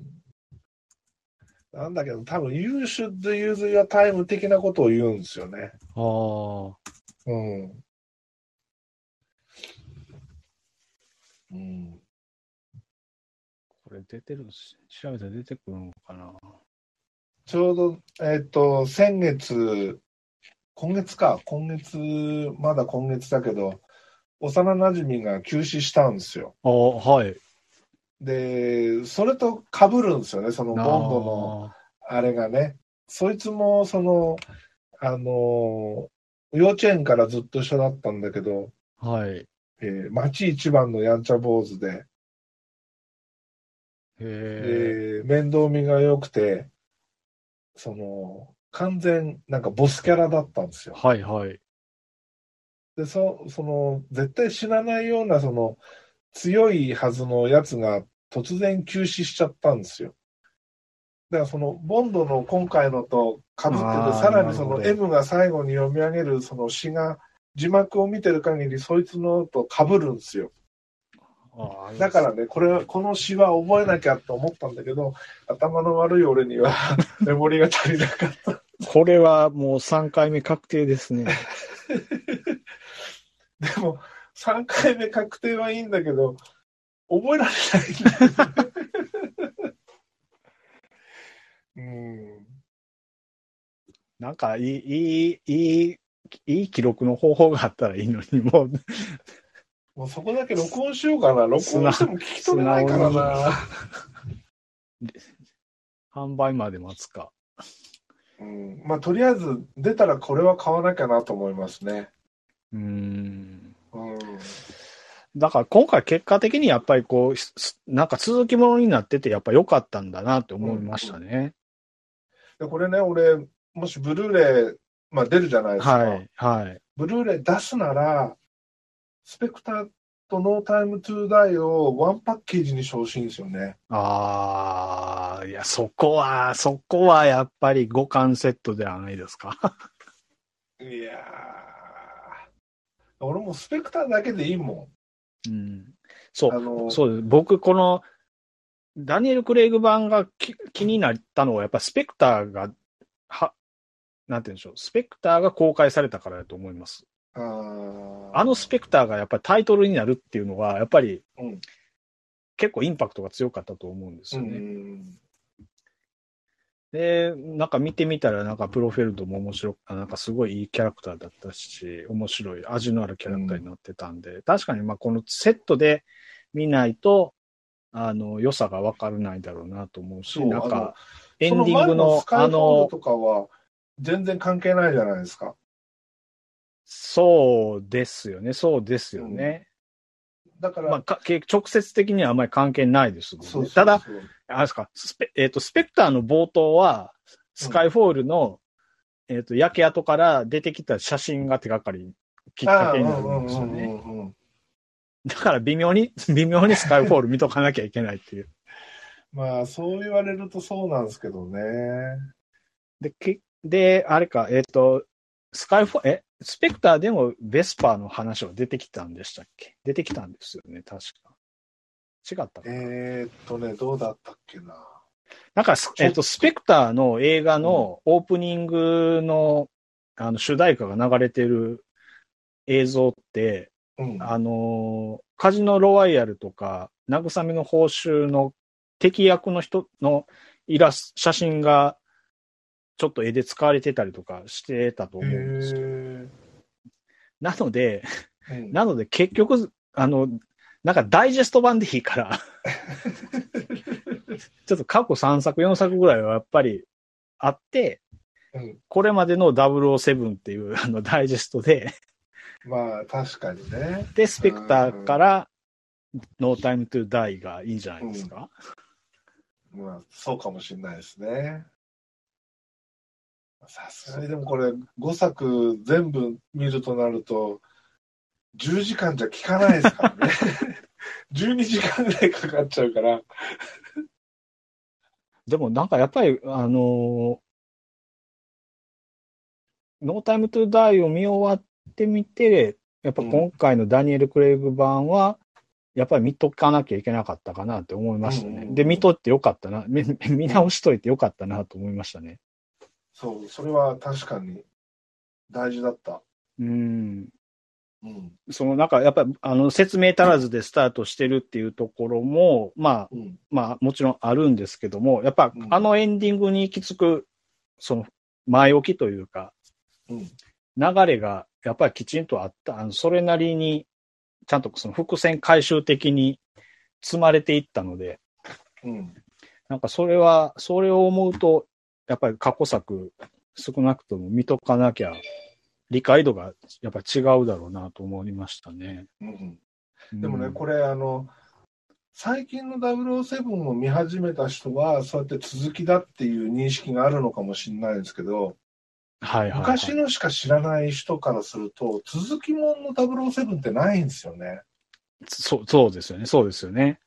だから、ノータイムトゥーダイ、ノータイムトゥーダイ一一本見れば OK だと思っちゃうんですよ。ままさ、かスペクターから続いてるっていう認識にはならないので、スペクターを見直さなきゃとかって思わないと思うんですよね。あその、えっ、と、歴代ずっと見てきてて、例えば、スカイフォールとかスペクターとか見た人がノータイムトゥーダイを見ると、あ、これ繋がってんじゃんって思えるんだけど、ーうんうんうん。60年代、70年代をで終わってる人たちからすると、まさか、最新だからノータイムトゥーダイは見よう。でも、この、なんか中途半端な始まり、まあこういう007も昔あったよね、ぐらいで終わっちゃうと思うんだよね。まあそうですね。昔の007しか知らない人からすると、ちょっと、なんか、うん、違和感を感じるのかもしれないですね。そう。でも、その、一個前に、その、それの答えがあるっていう感覚がないから、見直さないと思うんだよね。そこをね、あの、おじさんたちに、もう、もう多分おじいちゃんの世代だろうけど、おじいちゃんたちに教えてあげたいよね。確かに確かに。うんその少なくともノータイム、あの、初見、初見というか何も予備知識入れずにノータイムトゥーダイを見て面白いと思った人には、うん。ぜひ前作を見てくださいと。そうそうそうそう。うん、その上でもう一回ノータイムトゥーダイ見ましょうよと。うんそれは言ってあげないといけないと思いますね。サイトとかってあんまないと思うんだよね。あーネタバレ、ネタバレ系、だからこう YouTube、最近のこういう YouTube で映画紹介したりとか、映画、うんあの、評論する YouTuber の人とかいっぱいいますけど、やっぱそういうのを見ないと、その情報得られないでしょうね。うん。でそれこそ、まあ、そのニュースサイトとかで、ね、えー、ノータイムトゥーダイ見る人はスペクターから見てくださいねぐらいのことが書いてあれば、じゃあスペクター見てから行くかってなると思うんだけど、何も。いやー、俺それだけではならない、見ないような気がしますね。いやいやいや、007好きで見に行く人なら見るでしょ。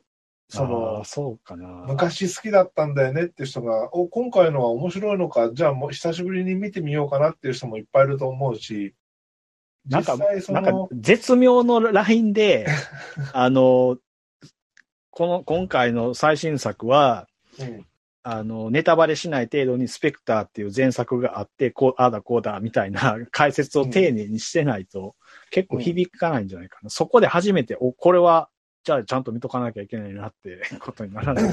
そう思えないのかなとも思うんですけど、どうなんいや、例えば、スター・ウォーズ好きな人は、見る順番こだわるわけじゃん。はいはい。でもあれは、その、続きもんだっていう認識の上に見る順番を大事にするわけで、はい。007に見る順番なんてなかったから、だからそういう意味で見る順、これに関しては順番があるよと。いうことがちゃんと伝わるとみんな見るんじゃないかなと思うんだよね。まあ、あ、でもそういう意味では確かに、あの、一連の作品は、なんとなく同一時間軸の中で、ちゃんと、んなんか序列があって、うん。えー今回の最新作につながってるよっていうのが分かると、うん。お、それどういうことなんだろうと思って、多分、うんそう、ミステリー要素というか、サスペンス要素というか、うん。なんかそういうところに、のアンテナに響いて、ば、ちゃんと抑えるのかもしれないですね。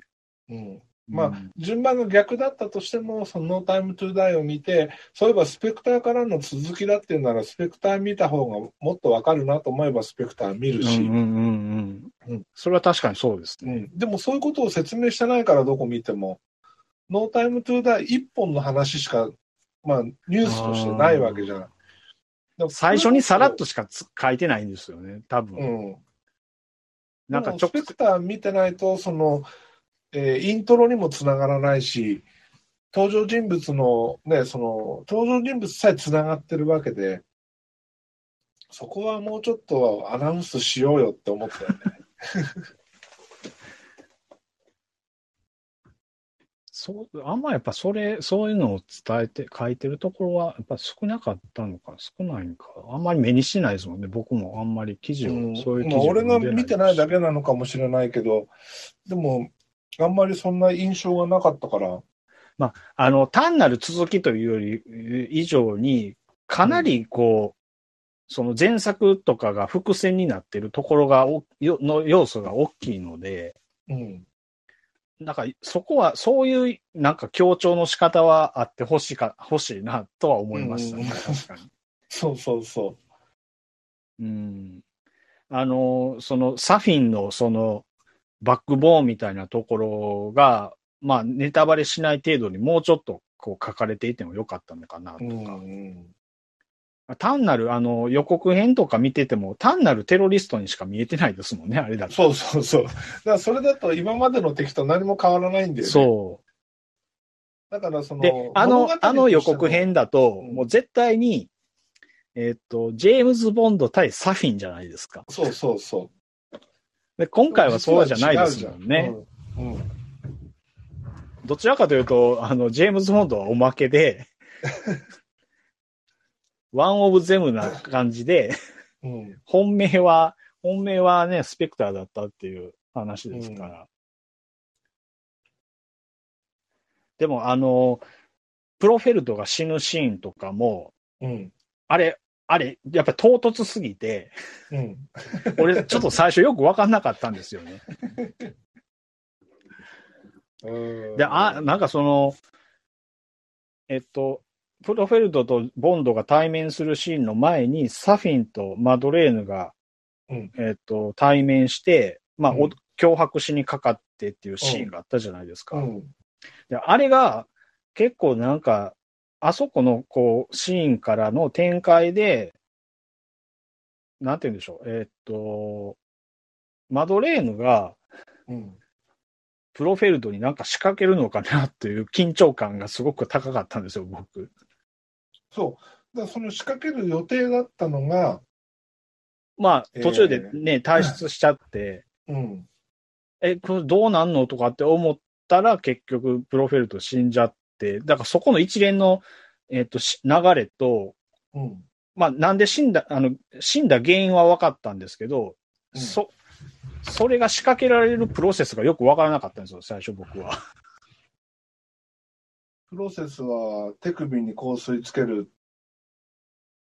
そうそう、僕ね、多分ね、そこをね、あの、見、見逃してたんやと思うんですよ、ね。あの、見逃したというか、あの、トイレで、あの、なんかしてると、横にダブル、新しい007が来て、うん。ちょっとこう目、目をかわすシーンみたいなのがあって、うん。あそこで俺香水をつけてるのを多分見落としてたんですよね。ああ。で、はいはいあ、の、香水の瓶が、あの、うん洗面ボールの中に転がり落ちたところだけは見てたんですけど、うんうん。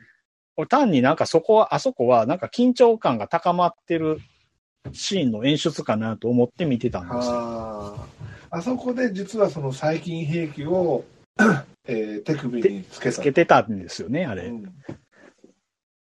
で、それをうっかりボンドが触ってしまったから、うん。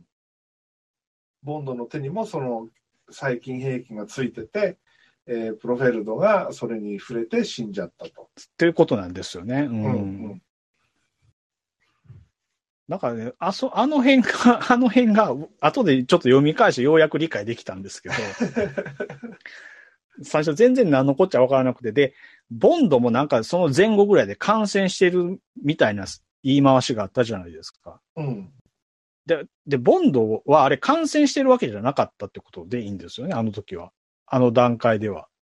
ボンドは、あの、えっ、と、多分ボンドが触れたのは、その、違う、えっ、と、スペクターの誰かを殺すようなやつが触れてるんだと思ですよね。だから、ブロフェルトの DNA に反応する、えーっと、天然痘が付着してただけだったということですよね。だから、あの、DNA 的に兄弟関係にないボンドはその時は何の影響もなかったんだけどっていうことでいいんですよね。う。そうそうそうそだから、なんかそこ、そこも、なんとなく、あの、字幕の文字面だけ読んで、俺、ボンドもう感染してるの？みたいな 風に思ってしまって。う。うん。で、なんか血中の中になんか、あの、ナノボットっていうんですかね。あの、ナノマシンみたいなのが入ってて、もう一生それは取れませんよみたいなことを言ってたシーンとかもあって、あそこでもボンドもう感染したの？みたいになんか勘違いしてて。そう、えっ、とね、一応感染になるんだと思うんだよね。あ、あれやっぱりそうなんですか？うん。で、その最後にその北方領土で感染するやつはもっと不特定多数のたくさんの反応するやつに触れちゃったんだ。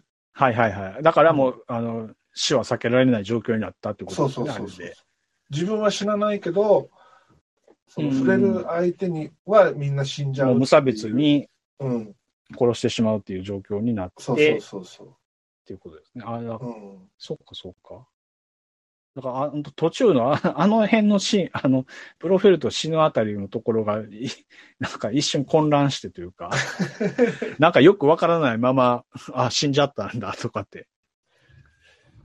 うんそう、ブロフェルトが死ぬっていうのも、ちょっと意外な展開やったんですけどね、僕にとっては。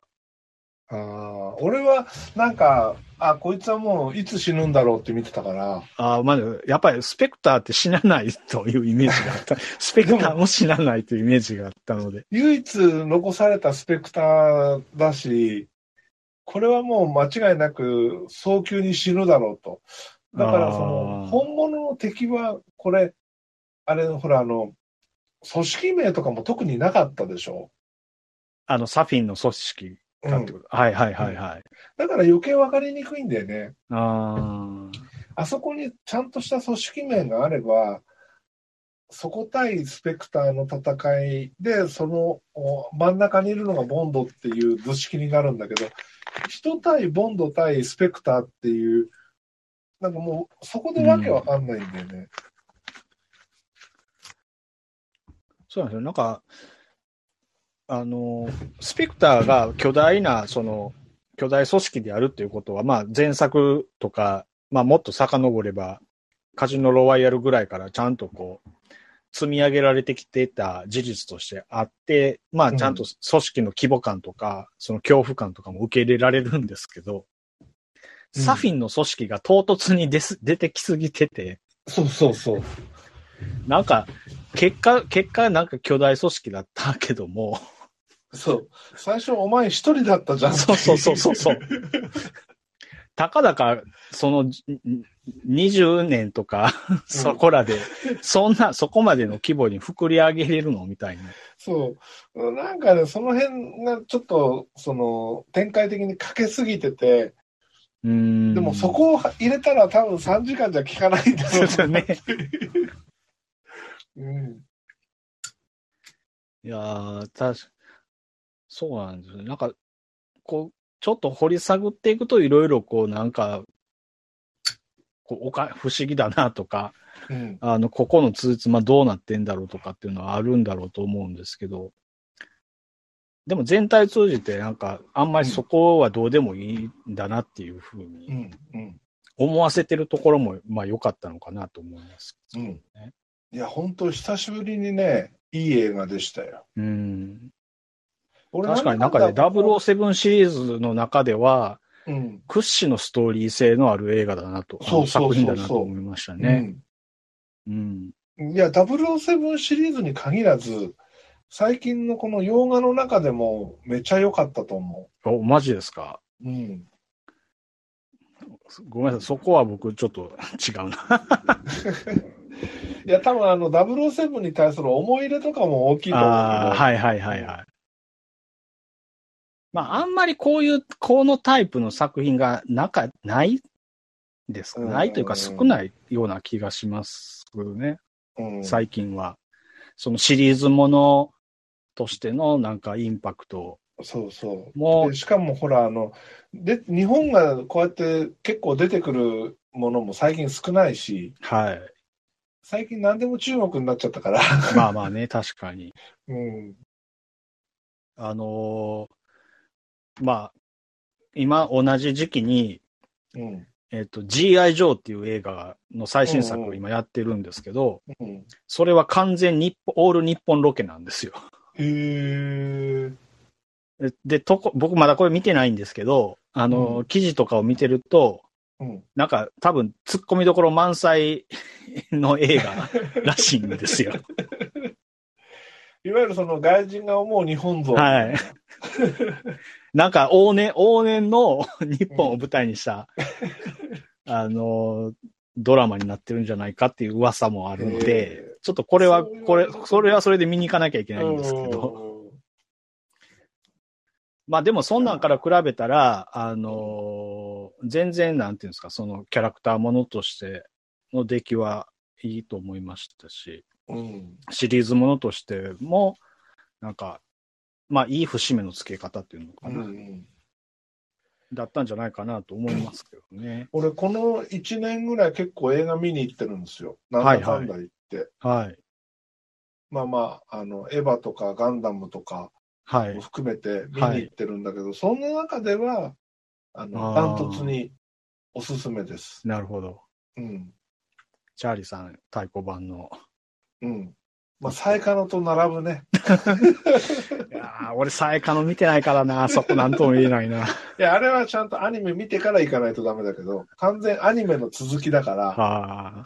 うん多分俺、その境地には一生届かないんだろうな。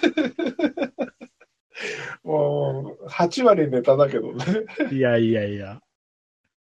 俺、多分、チャーリーさんたちがそそこまで散々、散々っていう言葉を、ちょっと言い方が悪いですけど、うん。そんだけ言ってるのに、うん。全然なんか、あの、マウスがそこのページに行かないですもんね。いやいやいやいや、あれは名作ですよ。うんなんですね。うん。どの、お俺、どこの引き金を押し引いたら、その スイッチが入るんやろ。ちょっと、あー自分自身が楽しみやな P- PPK を打たないとダメですね。ほんまですよ。うん、俺、PPK のエアガン持ってますからね。おそう、ああいう映画見ると、も、モデル感欲しくなるんですよ。なる。うん。あの、やっぱり射撃シーンかっこいい映画は、うん。あの、銃を手にしたくなる。銃っていうか、ね、モデルガンを、うん。あの、ついついこう、あの、う、プラモ屋さんとか行ってもモデルガンコーナー行って、じーっと眺めたりとかね。そう。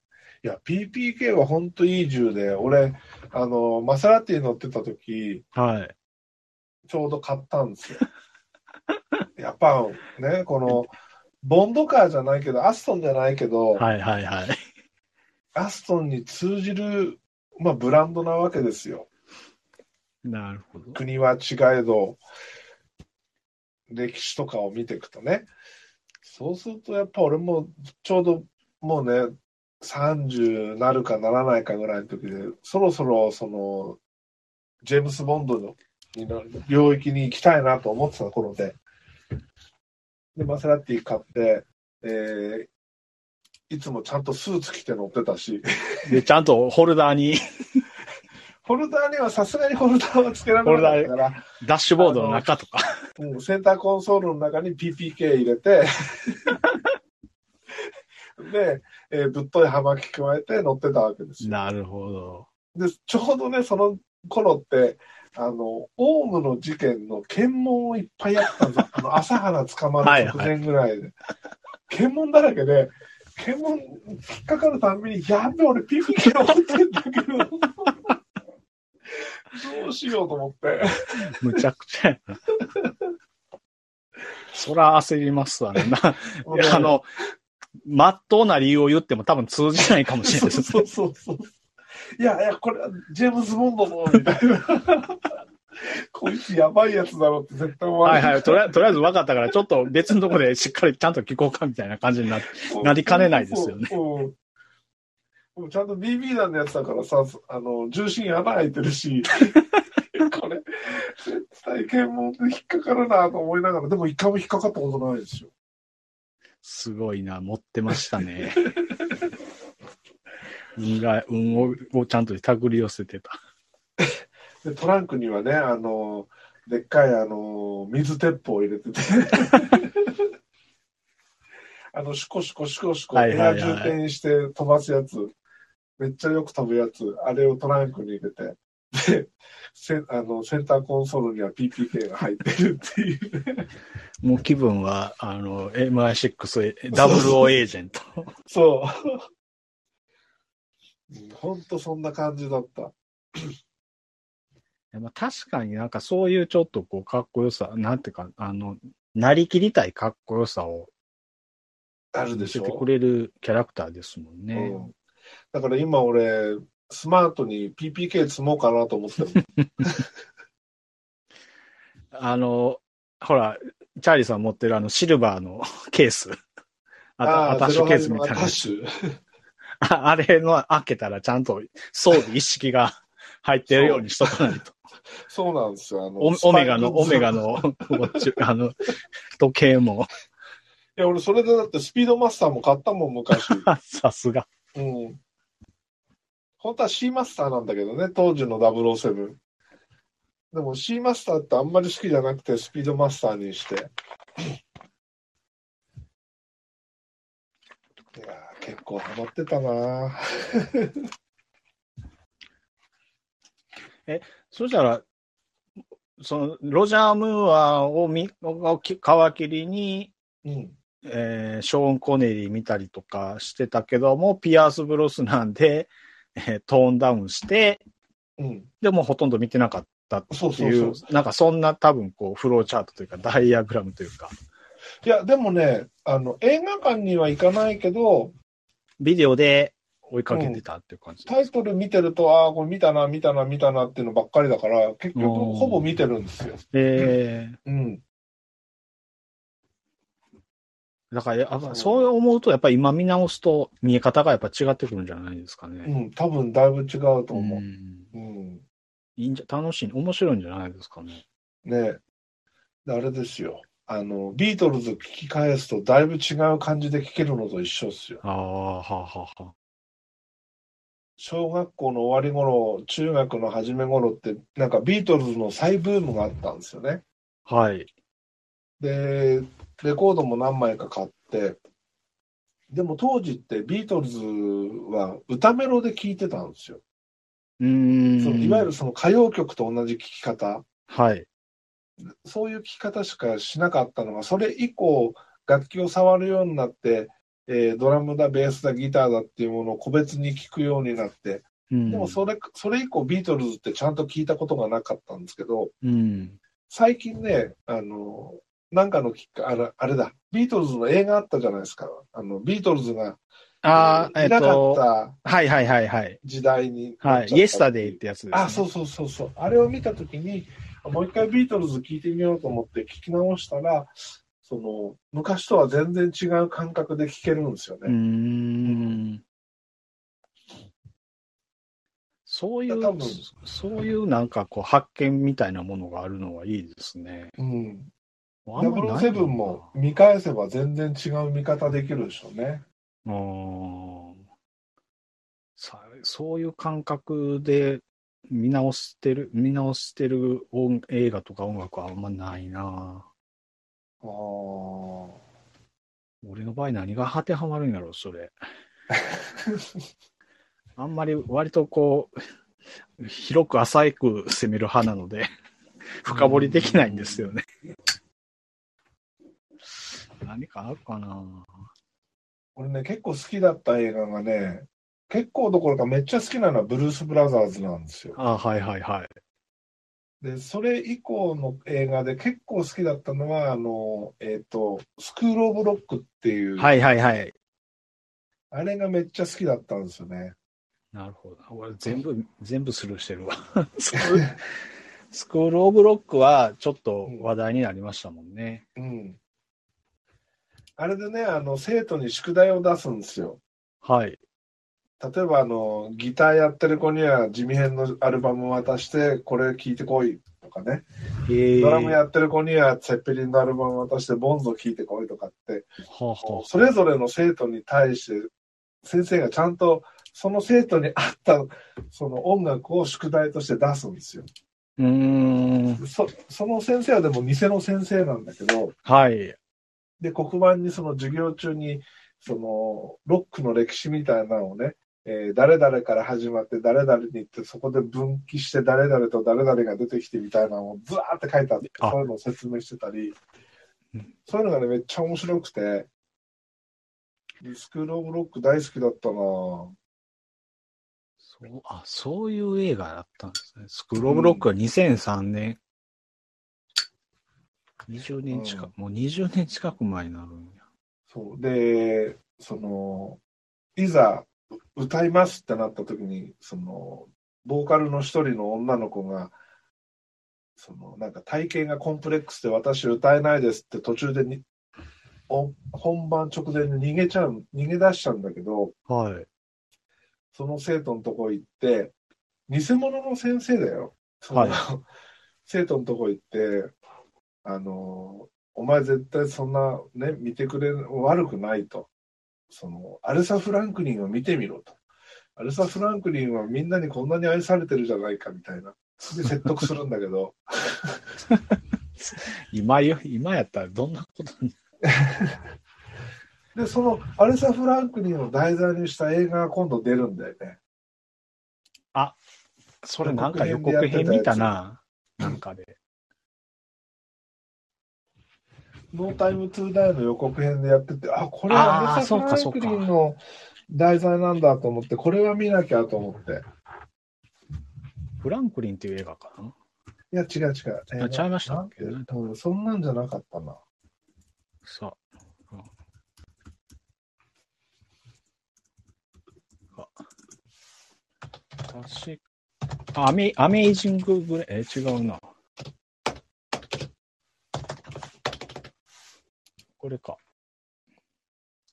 リスペクト。あ、そうそうそうそう。うん、これは見なきゃダメですよ。ジェニファー・ハドソンね。ちょっとキャスト的にアルサ・フランクリンっぽくないけど。確かに。うん。でもこれはいいですよ。で、ブルース・ブラザーズにもアルサ・フランクリンが出てて、めっちゃいいんですよ。はあ、うん、あ。でもすごいじゃないか。ミアリー・ジェイ・ブライジとかも出てるんだ。あーあ。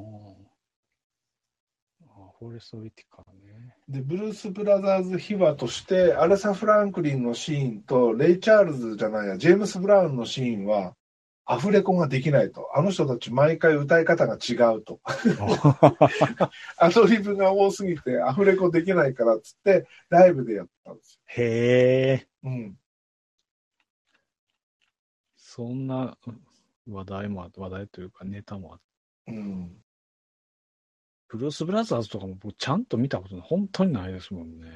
あのー最初のやつね、後のやつはダメだけど、最初のやつはね、めっちゃいいよ。そうそうなんですね。これ、小学校の時になん、なんかたまたま見に行ったんだよね。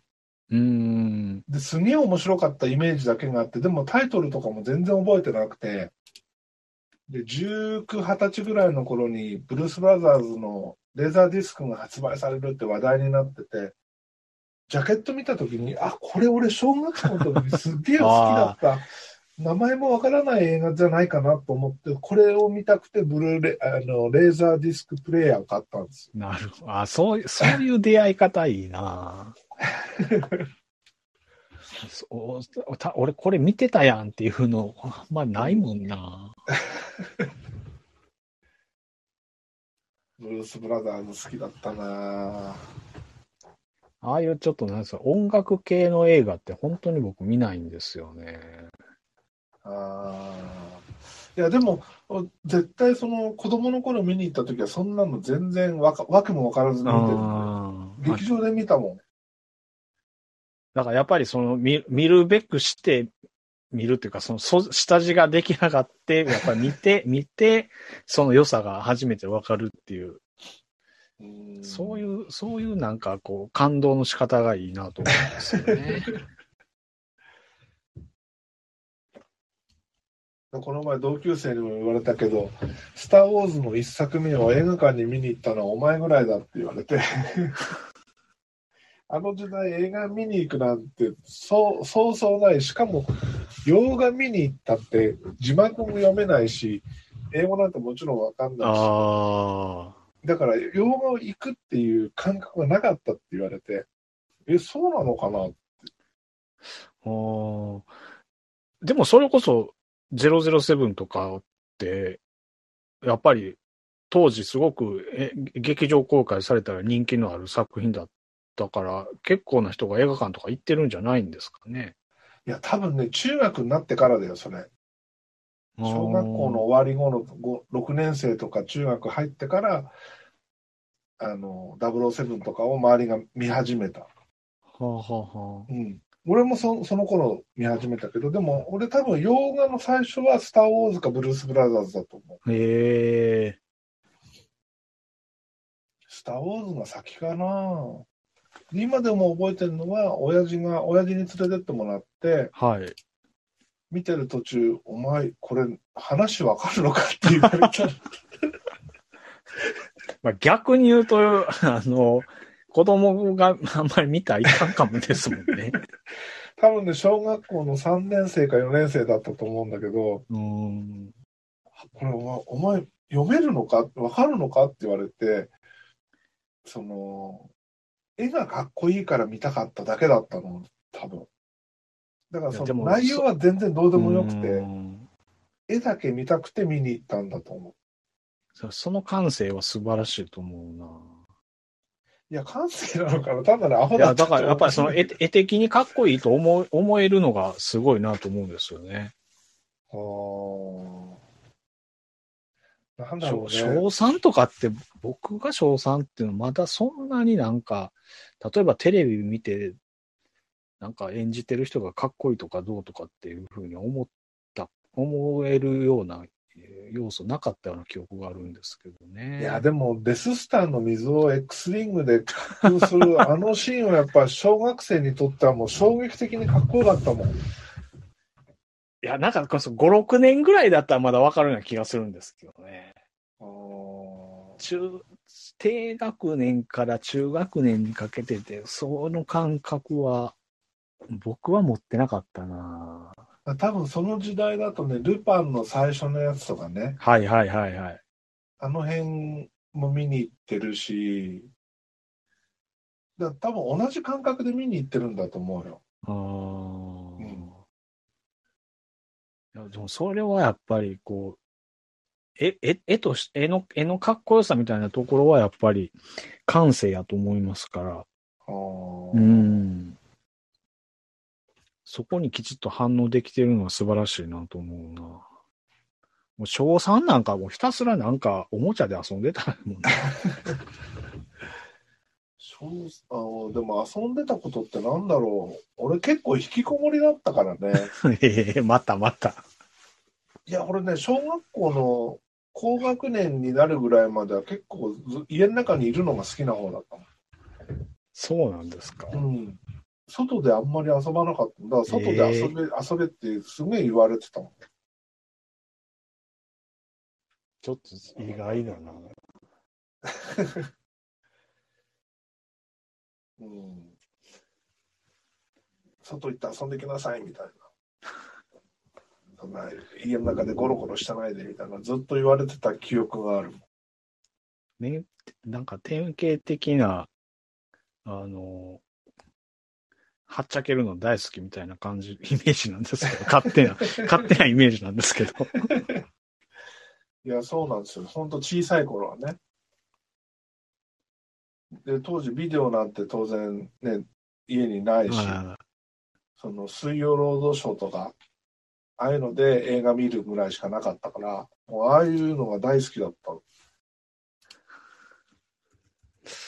確かに僕も、テレビは、うん。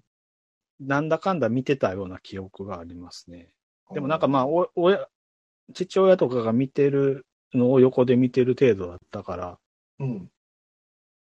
で、その一環で多分、007とかも見てたんだと思います。あの、刑事ドラマとか好き、なんとなく見て、特捜最前線とか見てた記憶。うん。見てた、見てた。G メンとかね。そうです、そうです。ただまあ、やっぱりね、G メンとか、あの、特捜最前線とかの音楽がめちゃくちゃ聴いてたら寂しくなるっていう記憶だけは今も残ってますよ。あの、エンディング曲ね。はい。チリアーノの。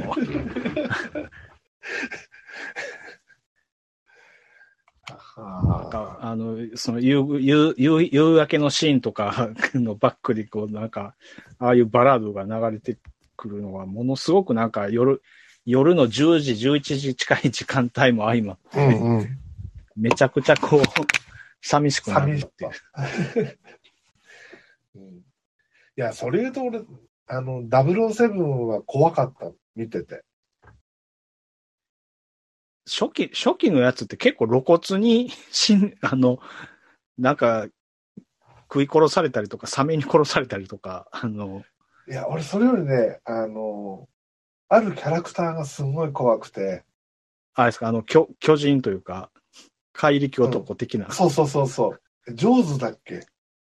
はいはいはい。あの、銀、あの、金、銀の歯の、そうそうそうそうそう。もうあれが怖くて怖くて。確かに、あのキャラは、あのキャラはちょっとインパクトありますもんね。めっちゃ怖くて、でも怖いんだけど見たくて。うん、でも、あのキャラクターも終盤でなんか、なんか女の子と仲良くなって、そうなんかおちゃらけキャラに変わったんだよね。ですよね うん、あれ、ああいうなんか、緊張と緩和感は、あの、昔、初期の007はいっぱいあったから、おやっぱ見てて面白かったですよね。スペクターもそうですけど。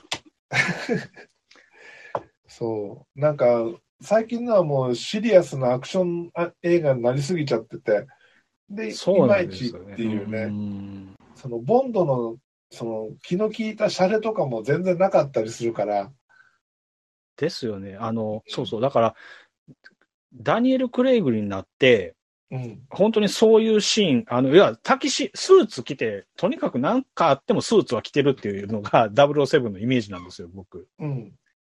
あの、銃撃戦の時でも、うん、ちゃんとタキシード着てたりとうか、ん スーツ姿で、あの、な、平然とした顔で現場去っていくとかっていう、なんか、ちょっとそういうなんか、あの、ダンディズムというか、かっこよさのあるのが、ジェームズ・ボンドやったんですけど、最近そういうシーンが全く、めめっきりなかったんで、そちょっと物足りないなと思いまう。したし。うんでも今回ちょ、ちょこっとその、なんか、ギャグ、ギャグシーンっていうか、ちょっとしたその小ネタを挟むシーンがふ二つ三つぐらいあって、はいはいはい。であそうそうこう、こういうの、これプラスもっとボンドのかっこよさ出してくれたらもっといいのになと思って。うーん。うん。それこそあの、キューバ、キューバでミッションこなすときとかなんかは、そういうちょっと、あの、余白というか、うんうん。緩和の部分がもうちょっとあってもよかったかなと思そううんですそうそう。けどね。あの、お姉ちゃんと一緒になってバカするみたいなね。ねうん。うん。でもちゃんと、あの、今回は、あの、マティーに頼んでてくれててよかったですね。うん、クラッシュアイスでね、シェイクしてくれるそう、マティーに頼むシーンもほとんどなかったんですね、過去作では。うん。あの、それこそ、えっと、マティーニの作り方を、うん。ベスパーの時に、あの、なんていうんでしょう、決めてて以来ぐらいじゃないですかね。あんまり、バーカウンターでマティーニ頼むシーンがなかったような記憶なんですけどね。うん、少ないと思うん。あとあれですよね、あの、ボンドガールの活躍はほとんどないですよね、今回の。う。ダニエル・クレイグ版って。うんうんうんうん。そう、そういやそうですよね。出てきても、割とあっさりと、と途中でいなくなったりとか。だ、から、どの子が本当のボンドガールなのかよくわからない。あ、そう、そうですよね、そうですよね。うん。うん。えっと、こん今回、え、前作、スペクターの時だったか、スペクターの時は、モニカ・ベルッチっていう、えっとうん。女優さんが、まあ、ボンドガール、ボンドウーマンとしてキャスティングされてますって割と話題になったんですけど、うん。思いのほかあっさりいなくなりましたし、だってもうな、中盤からね、全くね、登場しなくなって、話にも全然絡んでこなかったしそ、うそうそうそうあの、えっ、と、誰だっけ、あの、ノータイムトゥーダイの、えっと、マドレーヌ、うん。マドレーヌが出てきてからは、もうマドレーヌ一本だもん。そうですよね、ですよね。ううんん。そう、マドレーヌの人、えっと、レアゼドゥ、レアセドゥうんっていう人、僕、今回のメインキャラクターやとばっかり思ってたんですよ。俺も俺も。そしたら前作で出てたんやなっていうのが、ちょっと、拍子抜けでしたし。前作見てて、中盤ぐらいに、あれ？この子可愛いなと思って見てたら、あれ？この子マドレーヌじゃんみたいな。ちょっと待って、これ本当に繋がってんの？って、そそれで、あの、もう一回、あの。あの、レアゼドゥ、レアゼドゥっていう人は、あの、マドレーヌ役の人は、僕最初に認識したのは、うん。ミッションインポッシブルなんですよ。ミッションインポッシブルの、えっと、4かな？うん。えー、第4作ぐらいで、うん。ちょい役で登場するんですけど、うん。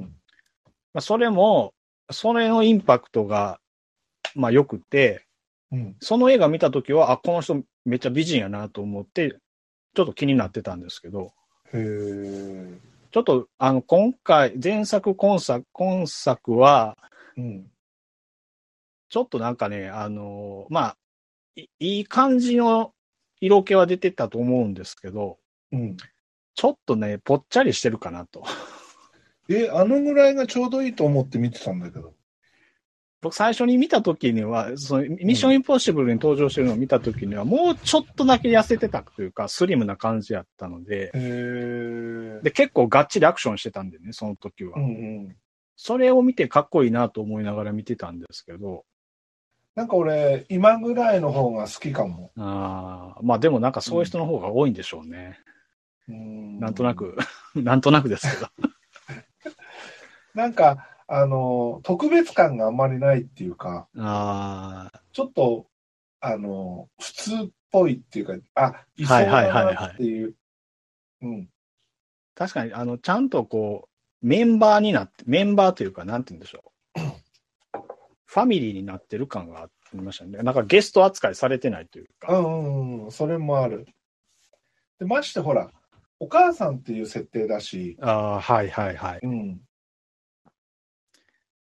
そうそう。だからやっぱり、最終的にはやっぱそこなんですよね。まあやっぱうんお母さんになっていて、うん。しかも、ボンドの子ボンドがお父さんでっていう。もうなんかそこでも違う見え方になっちゃいますもんね。うん。単純になんか雪吊りの女をこう、うんうん。拾ったと出会出会って、なんか、こなんか、好みだったからというか好きになって、で、守ろうとしてるとか、もうそそういうところじゃないから、ちょっとやっぱり、そういう意味では007の定番ではなくなってるんですよ、ね。そう。今までのボンドガールとはちょっとポジションが違うんですよう。んうん。だからベスパーとも違いますもんね、そういう意味で言うとう。ん。全部払拭して、マドレーヌとの人生を選んで、うん。で、裏切られたと思って、うん。なんて言うんでしょう、こう、陰にこもって。でも結局、運命が、から逃れられなくて出くわして。うん。で、結局、やっぱり好きだったというか、うなんか、勘ぐってごめんなさいで。まあでもそこはハッピーエンドなんだけど、でもあの終わり方は衝撃的だな。そう、うーん。まさに、あの、最後、あの、あの絶対絶命の窮地の、に会いながらも、うん。ラストのアストン・マーティンは3人でく乗ってるんだろうなとかね。そうそうそうそう。普通だったらそう、そうですよね。あの、うん M たちが献杯をしてるシーンがあっても、うん。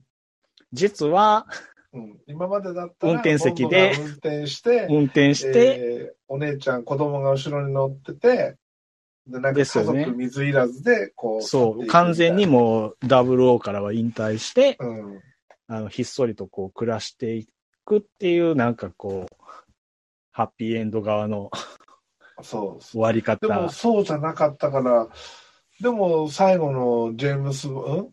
ジェームス・ボンドいるリターンっていうはいあれを見たときに、い、や、もちろんその物語としてつながらないうん。上でのジェームス・ボンドが戻ってくるっていうことなんだけど、でも、あれを見ちゃうと、もう、もう別でいいんじゃねっていうね。そう、あの、あえて今回はあれなくしてほしかったなと思いますね。うん。そそもう続くのは分かっているけども、う。うんうん。それをことさら文字にしてまで、その言わずともあれを。やられちゃうと、実はボンド生きてたっていう設定にしないともうおかしいでしょっていうね。うんう。ん。いや、まあ、僕は、僕は多分そこはもう、か、えっ、と、No Time to Die とかはもうバッサリなかったこととして、多分リブートするんだと思うんですけど、いつものことで。いや、これ、007見るリターンならいいんだよ。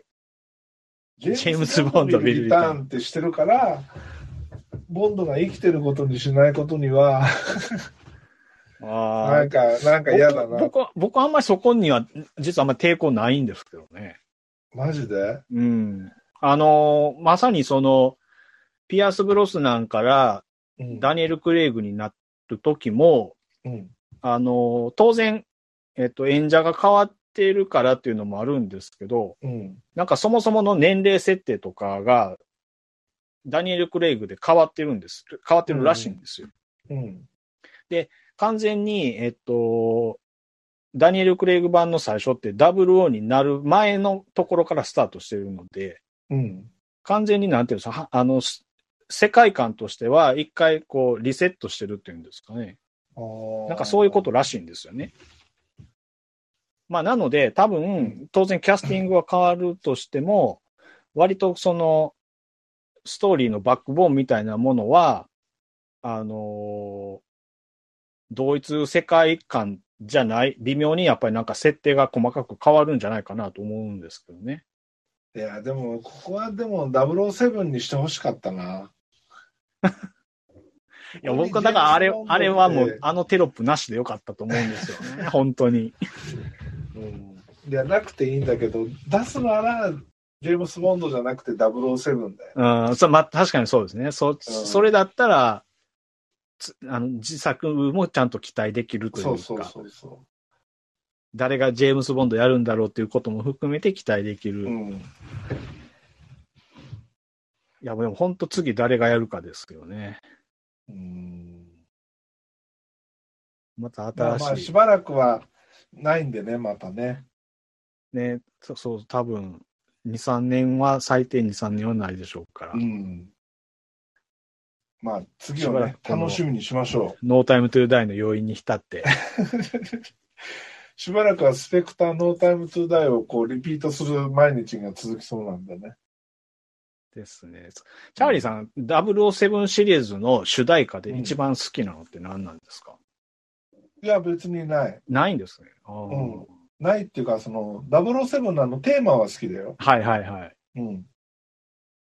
それ以外は特に思い入れはないけど、唯一そうだな、Your Eyes Only ああ。かな。俺、この頃、このちょっと前ぐらいまでシーナ・エストンがめっちゃ好きだったから、ははははは。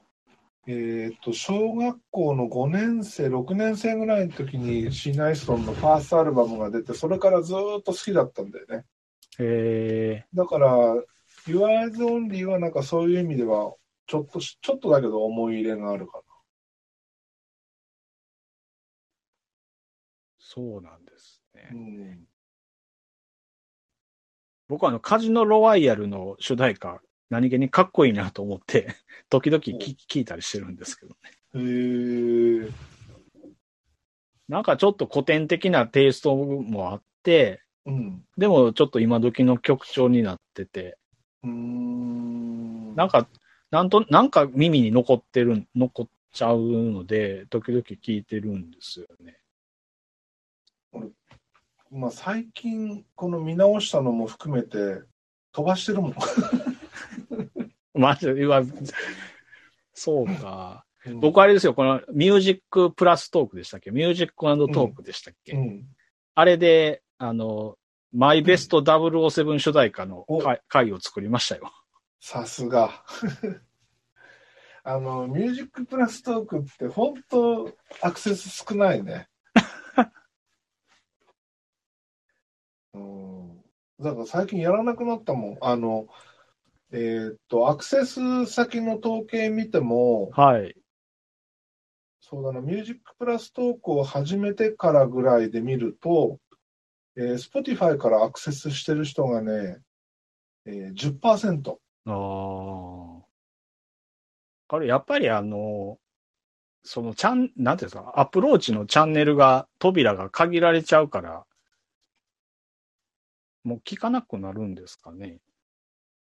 え、一緒に並ぶけど、でもなんか結局あの、僕あれ30秒バージョンが絶対ダメだと思うんですよ。え、俺あっちの方がいいと思う。あの、あ、いいと思うんですけど、だってあの、30秒ってやっぱり任意の30秒選べないじゃないですか。そうそう、選べればさ、うん、30秒がいい。そう。あそこがね、あそこがやっぱり自分の意図しない30秒になっちゃうと、うん。もう何のこっちゃわかんないんですよね。僕なんかね、なんか、いなんかの曲を選んだ時に、本当に感想だけしか聞けなかったパターンがあったんですよ。ああ、俺、そっちが多い。どの曲選んでも、なんかギターソロばっかりみたいな。そうそう。なんか、まあ、あの、サビの部分とは言わずとも、どっかにその歌詞、歌詞がちゃんと入ってるところがチョイスされてたら、まだマシかなとは思ったんですけど、で俺逆にギターソロで十分。あちょ今回もちょうどいいとこ流れてくれたみたいな。あ マジっすか？そんな、うんそれいいな このサビの終わりぐらいからギターソロにかけて流れてくれたりすると、あ、バッチリバッチリ。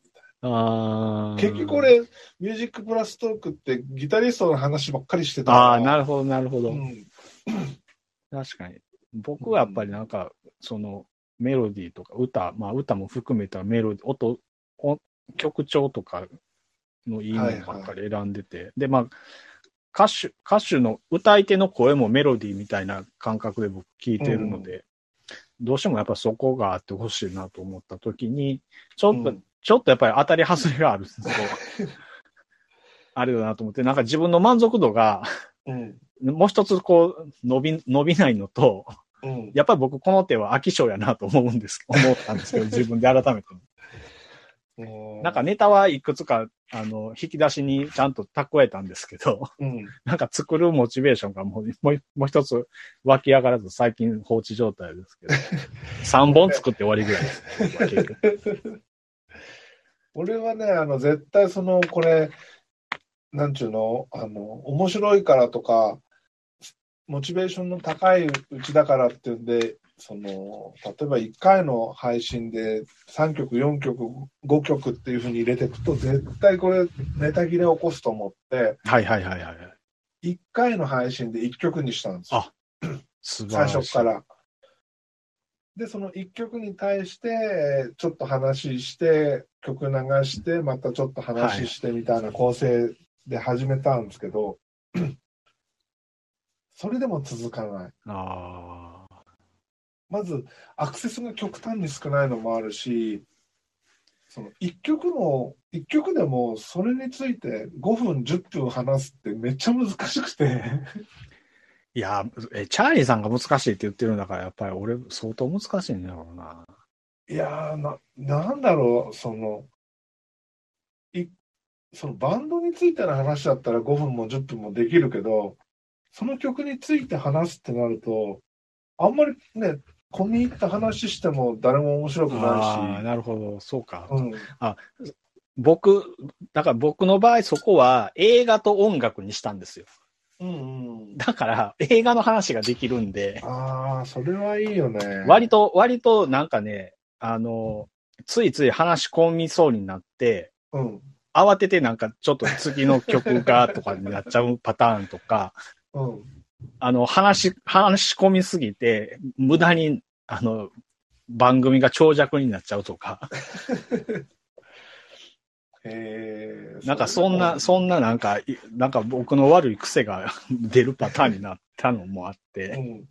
なかなかなんか15分、20分にまとめれないなっていう、なんかもうそこの壁にぶち当たって、ちょっとまあトーンダウン気味なんですけどね、俺はあれですよ。だから逆にそのミュージックプラストークはネタはあるけど話が続かないっていうのとアクセスが少なすぎるっていうのがあって、最近はその短めのポッドキャストを週に2、2 3本ぐらいはいはいはいはいはい。配信するようにしてて、まあそれでもアクセスそんな多くないけど、サーバー変えたから、あの、チャンネル名も変わってるし、まあ一旦リセットされたようなもんで、アクセス数は全然そんな多くないけど、まだ。うん。なかなかポッドキャストって難しいよ。いや、もうやってみてわかります。それは難しいなっていうのはよくわかります。いや、それでもやっぱりできているのが素晴らしいですよ。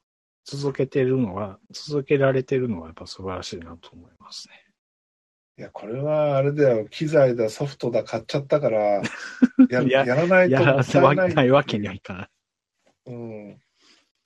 せっかくあるんだからやらなきゃと思って、それがモチベーションだもん。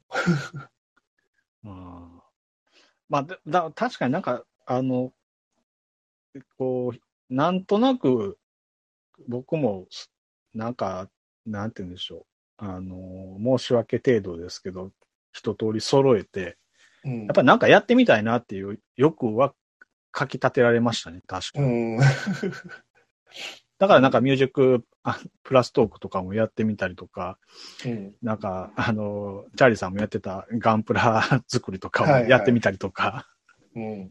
なんかそういうのもなんかやってみて、まあなんかあの人が聞いてくれる、僕の場合人が聞いてくれるというよりも自分がやってて自己満足してるっていう、なんかそこで、あの、続けれてるかなと思いますけど。はいはいはい。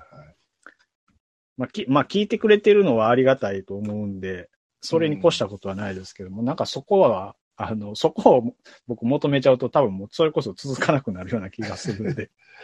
いや、もうでも、もうちょっと数欲しいよね。まあ本当にだからやっぱそこは試行錯誤なんじゃないかなと思うんですけどね。なんかえ考えれることいろいろやってみて、なんか自分の手応えと、聞いてくれてる人のこう、手応えがどこでバチッと合うかみたいなとこと、どれぐらいのボリュームをターゲットにするかみたいなところなのかなと思うんで、すっげえ難しいなと思いますけど。難しい。だって、レスがないからね。レス、レスっていうかその、はいはいはい。そう。反応がね、そう、きそチャでせめてね、なんかチャットができたりとか、何かう。のうん。絵文字だけ例えば、でもいいけど。その、ドリさんたちみたいに、こう、ずっとやってて、それなりのリスナー数がいて、っていう、やってる人たちからアドバイスされる分には、ああ、そうだよねって思うんだよね。うん。でも、その、やってない、やったこともない人たちに限ってアドバイスしてくるわけよ。うん。ね、でも、いや、そんな、そんなの言われても、そんなのとっくに試してるよっていうことを、はいはいはい。もっともらしく、いや、こう、こうした方がいいよ、ああするべきだよ、みたいな言われることがすごい多くて、ああ。で、最近知ったんだけど、そういうのをクソバイスって言うんだってね。へへああ。うん。なるほどうね。ん、その、いや、それこそ1回でも2回でも自分でややったことがある。うんうんうん。で、えーはい自分がやってみた結果、こう思ったよっていう話なら、はいいや、それはね、俺も試したけど、それはダメだよとか、うんうんうんそそれはまだやったことないからやってみようかなっていう、なんかね、会話としてなるんだけど、うんうんそうじゃない、全くやったことがない人に限って、絶対あそういうクソバイスをしてくるんだよ、うん。そういうことが多くて、なるほど本ね。当ね、困る。困るっていうか、まあ言ってくれるのはありがたいんだけど、でも、こう、ああ、まあなんかその、あ、じゃあやってみようとか、チャレンジしてみようとかっていう、なんかど動機づけのもう一つ、なんか足りないというか、いや、ほとんどもう試してるんだよ、そんなこと。うん。もう、もうすでにやって、意味がなかった、効果がなかったからやってないわけで、もうだって俺7年目だよ。7年間やってたら、大概思いつくことはまあ思いつ一応くことはねトライしてるよね。うん。今や、今トライしてるのは、そのできるだけたくさん配信しようっていう。はいはいはいはいはうん、毎日はさすがにあれだけど、ネタがないからあれい。だけど、うんなんかあったら、ちょ、5分でも10分でもいいから配信しようってはいう感じで今やってるから、多い時で週に4本ぐらい上げてるのかな？うん。やってんだけど、でもさ、その、それ以外、例えば、じゃあツイッターにね、あの、ハッシュタグ作って、はい。えーリスナーの方とやり取りしましょうよって、いや、そんなのもう始めた頃からやったけど、一件も来ないよみたいな。一件もとは言わないけど、ほぼ来ないよって。バックスペース見てるとそうじゃないわけで、バックスペースとかを見てる、聞いてる人からすると、いやバックスペースはこんなにレスが来るんだから来るの当然でしょう。来ない方がおかしいでしょう。だからやるべきですよっていう流れなのかもしれないけど、まあ、そんなことはないですもん。自分でやってみるとそんなの来ないから。うん来ないところからいかに来るようにするかでみんな苦労してるんだから。そうそうそうそう。でもそんなの俺、どうだろう、2年ぐらいかな、毎回そのオープニングでハッシュタグこれこれこうでよろしくみたいなことを言い続けても、ほぼ来ないわけよ。年に数本ぐらいしか来ないわけよ。うんで、ね、そう、そういう実績がある中で、いや、なんでやらないのって言われても、いやいや、やってるよっていう。うん、考えとくよってもう言うしかないよね。まあなんかそういうのに対して、なんか、うんあの、着手定規に回答しても、もうなんか、身にならないというか、無駄、無駄というか。もうやってるし、みたいな。もうそれトライしたしっていうことが多すぎて。でもそれを、あーでもそれ、こうこうこうでダメなんだよって反論しちゃうと、いや、そ、それはやり方が悪いとかっていう話になっちゃうから、あー今度じゃあ、それも考えてみるねで、切切りたいんだけど、切ってくれないとかね。まあ、あの、あれですよね。よまあ、おせっかい、いい、うん、言葉がちょっといいか悪いかは別として、やっぱまあ、おある種のおせっかいみたいなところがうんあんまりうまくこう、掛け合わさ、合わないというか。そうそう。だからまさにクソバイスなんだよね。うん うん。まあ本当にね、そういう人は、そういうのはあると思いますよ。う。うんん。あの、理論武装が過ぎるというか、だからほら、何でも、じゃあ YouTube やればいいじゃん。いや、やってるよとかね。もう本当そんなの多くて。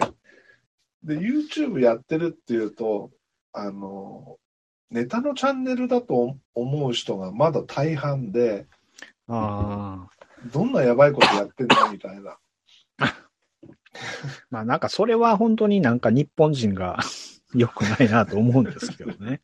うん。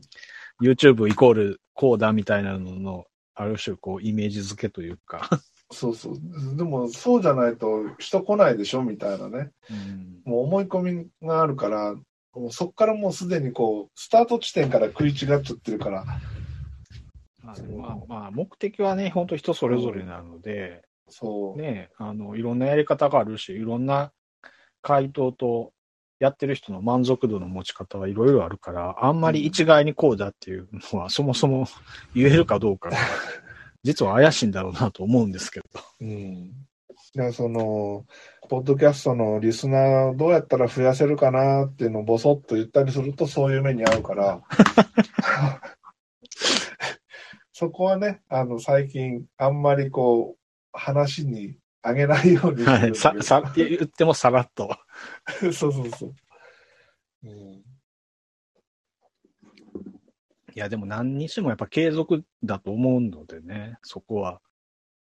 あの、ピスパンがいろいろ長くたり、長かったり短かったりしても、続くことが本当大切だと思うので。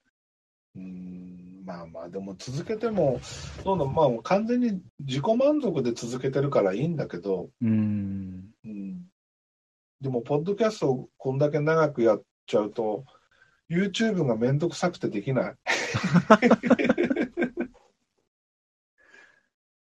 まあ確かになんか、あの、さ、サクッと始めれるこの手軽さは、なんか YouTube ライブにはなかなかないですもんね。まあ、うん。ライブ、編集はもう僕もあんまりする気ないんですけど、うん、YouTube のなに上げるためにわざわざ動画を撮って、うん。編集して、いろいろ調整してっていうのは、なんかあの僕 iPhone 買い替えてから珍しうん。く3本ぐらい YouTube にアップロードしたんですけど、うん、なんかそれも、それも僕の中では奇跡やと思ってるので、ようみんなこんなこと毎日やってるよなと思いながら、あの編な集ソフトを触ってましたけど。だから、あの、例えば、えー新しい MacBook Pro とかね、はい。欲しいなとは思うけど、うん。でも基本的にあれって GPU の性能が上がってるわけで、GPU を必要としない俺にとっては、エアでいいなっていう感じなんです。はいはいはいはい。でも、例えばエア欲しいねって言うと、いや、今ならプロでしょって必ず反対されるじゃない。それはもうあれですよ。特定の、特定のこう人種の人が反応するからで。で、そこはもう、まあね、そうは言うけどもね、なんですよね。でも、何俺のニーズ的に、例えばその DTM にしろ、ポッドキャストのへね、収録編集にしろ、その、いわゆる使うソフトは DAW なわけですよ。はい。で、ほとんどの DAW は GPU 使ってないですよ。はいはであくまで CPU の性能だけなんですよ。いはい。はいはい。だからね、そこに来て MacBook Pro の GPU 強化された M1 Pro だ、Max だ、必要ないんですよ。そうそう。まあまあ、あの、全然 僕、僕もそれはわかりますよ。うんうん。僕も実際仕事で使ってる Mac でも、そんな MacBook Pro の14とか16、まあ、あればいいと思いますけど、別うにんなくても 困ることは何も ないので。うんだからわざわざね、必要ない性能のものに10万ぐらい上乗せして買う必要は全くなくて、それやったらなんか、あの、オーディオプラグインとか買ってますよね。うん、いや、俺でも今だったら、えー MacBook Air か Mini とモニター買う。はいはいはい。いや、僕、あの、全然その選択肢ありやと思います なんかやっぱいいスピ、いい音といい映像はうん、何やってても必要なので、うん、あの、僕もやっぱり、あの、ほ MacBook Pro 買うんだったらディスプレイ買いたいですもん。そうですよね。あの、綺麗な色で見れる え映画が見れるディスプレイが 1枚欲しいですもんね。俺ね、4K モニター2枚欲しいんですよ。あ27インチと、あ、はい。あとはあのテレビ代わりにするのにもうちょっと大きいやつ。はいはいはいはいはい。でその2枚さえあれば、うん、Mac mini がベストかなと思うんですよ。うん。今 iMac しかないから、はいはいはいは Mac mini 買うと必然的にモニター絶対買わなきゃいけないじゃないですか。い。ですです。でそれはそれで結局高くついちゃうしっていうところでストップしてるんですけど、でも僕、僕、Mac mini ユーザーですけど、うん、やっぱり一回買っといたら、もう、まあ、どっかでやっぱり乗り換えたら、あと楽ですよ。うんうん、それもわかります。うん。うん、だから次 Mac mini があのデザイン変わるって言われてるじゃないですか。ああ、な、来年ぐらいに出、出そうなやつ。そう、それのタイミングを考えてるかなってところですね。あれちゃいます？あの、それ、出るぐらいの直前に、うん、現行機種買うのが一番いいんじゃないですか。いや、多分 M1 じゃなくて M2 とかっていうのが出てくるんじゃないかなって期待してるんだけど、そうすると CPU 性能が上がるでしょう。あー。M1 うん Max Pro で GPU 性能を上げてきて、まあ、世代が一つ上がるっていうことですもんね。うん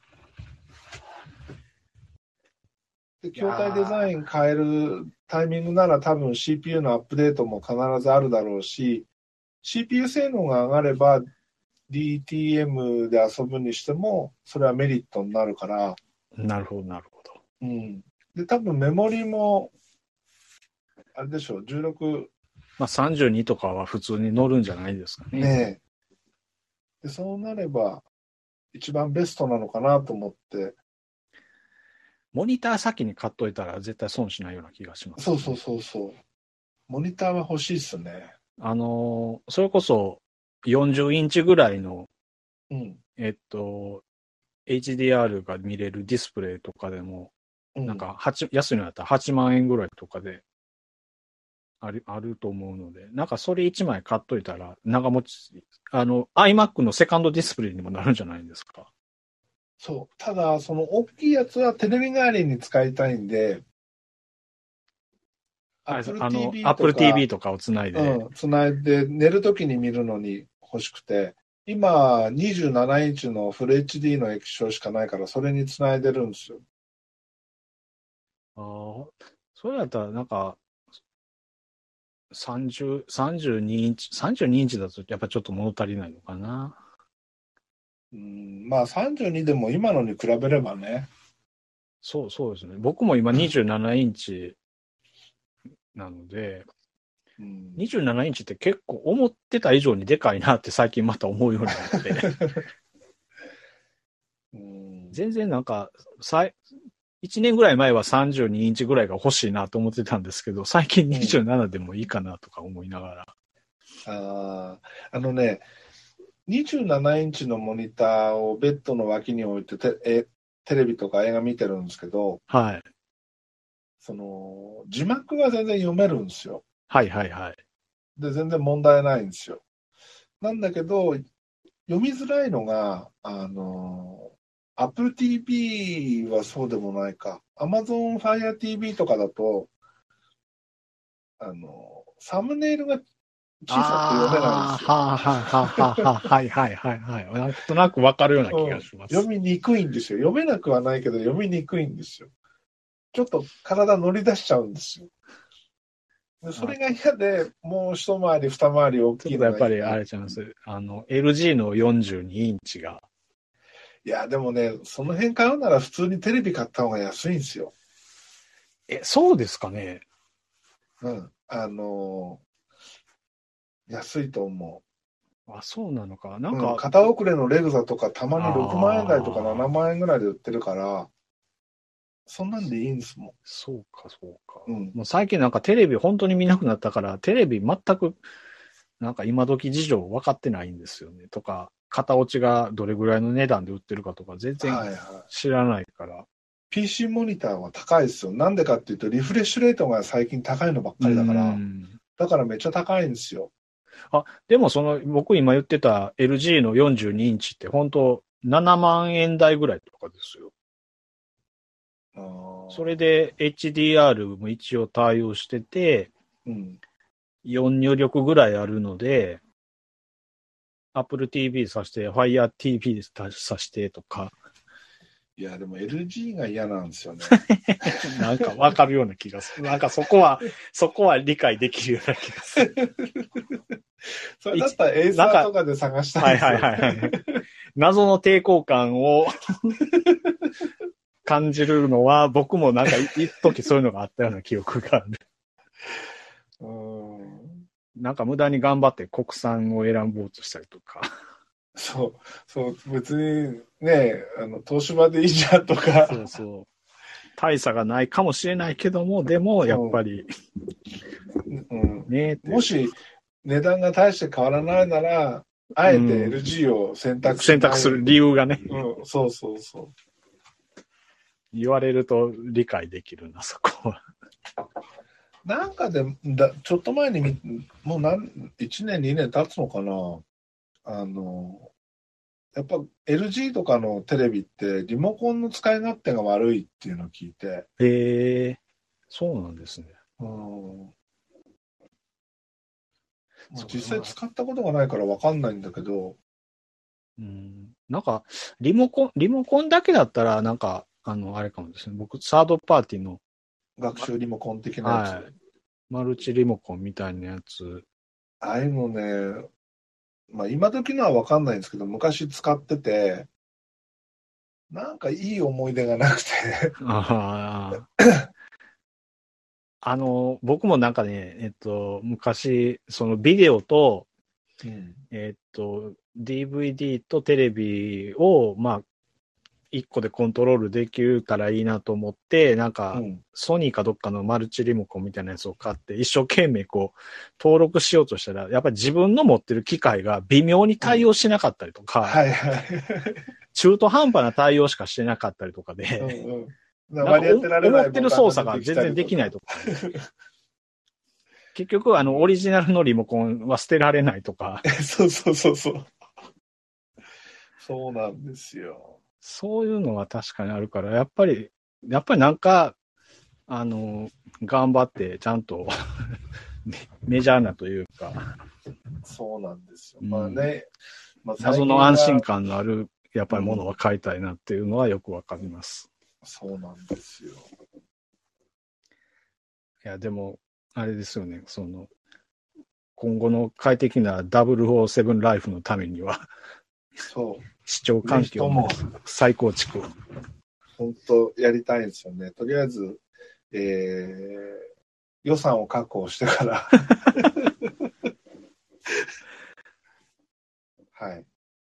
うわというところですかね。ぁはい。だいぶ長りましたね。脱線しちゃいましたけど。いい。いや、面白かった。ありがとうございました。楽しかったです。いや、こちらこそありがとうございました。またなんか、あの、面白い映画あったらやりましょはい。あの、映画担当なんで、う。はい。よろしくお願いします。なんとなく映画担当なので。よろしくお願いします。はい。ありがとうございました。はい。じゃあまたよろしくです。はい。ありがとうございま。すお疲れ様でした。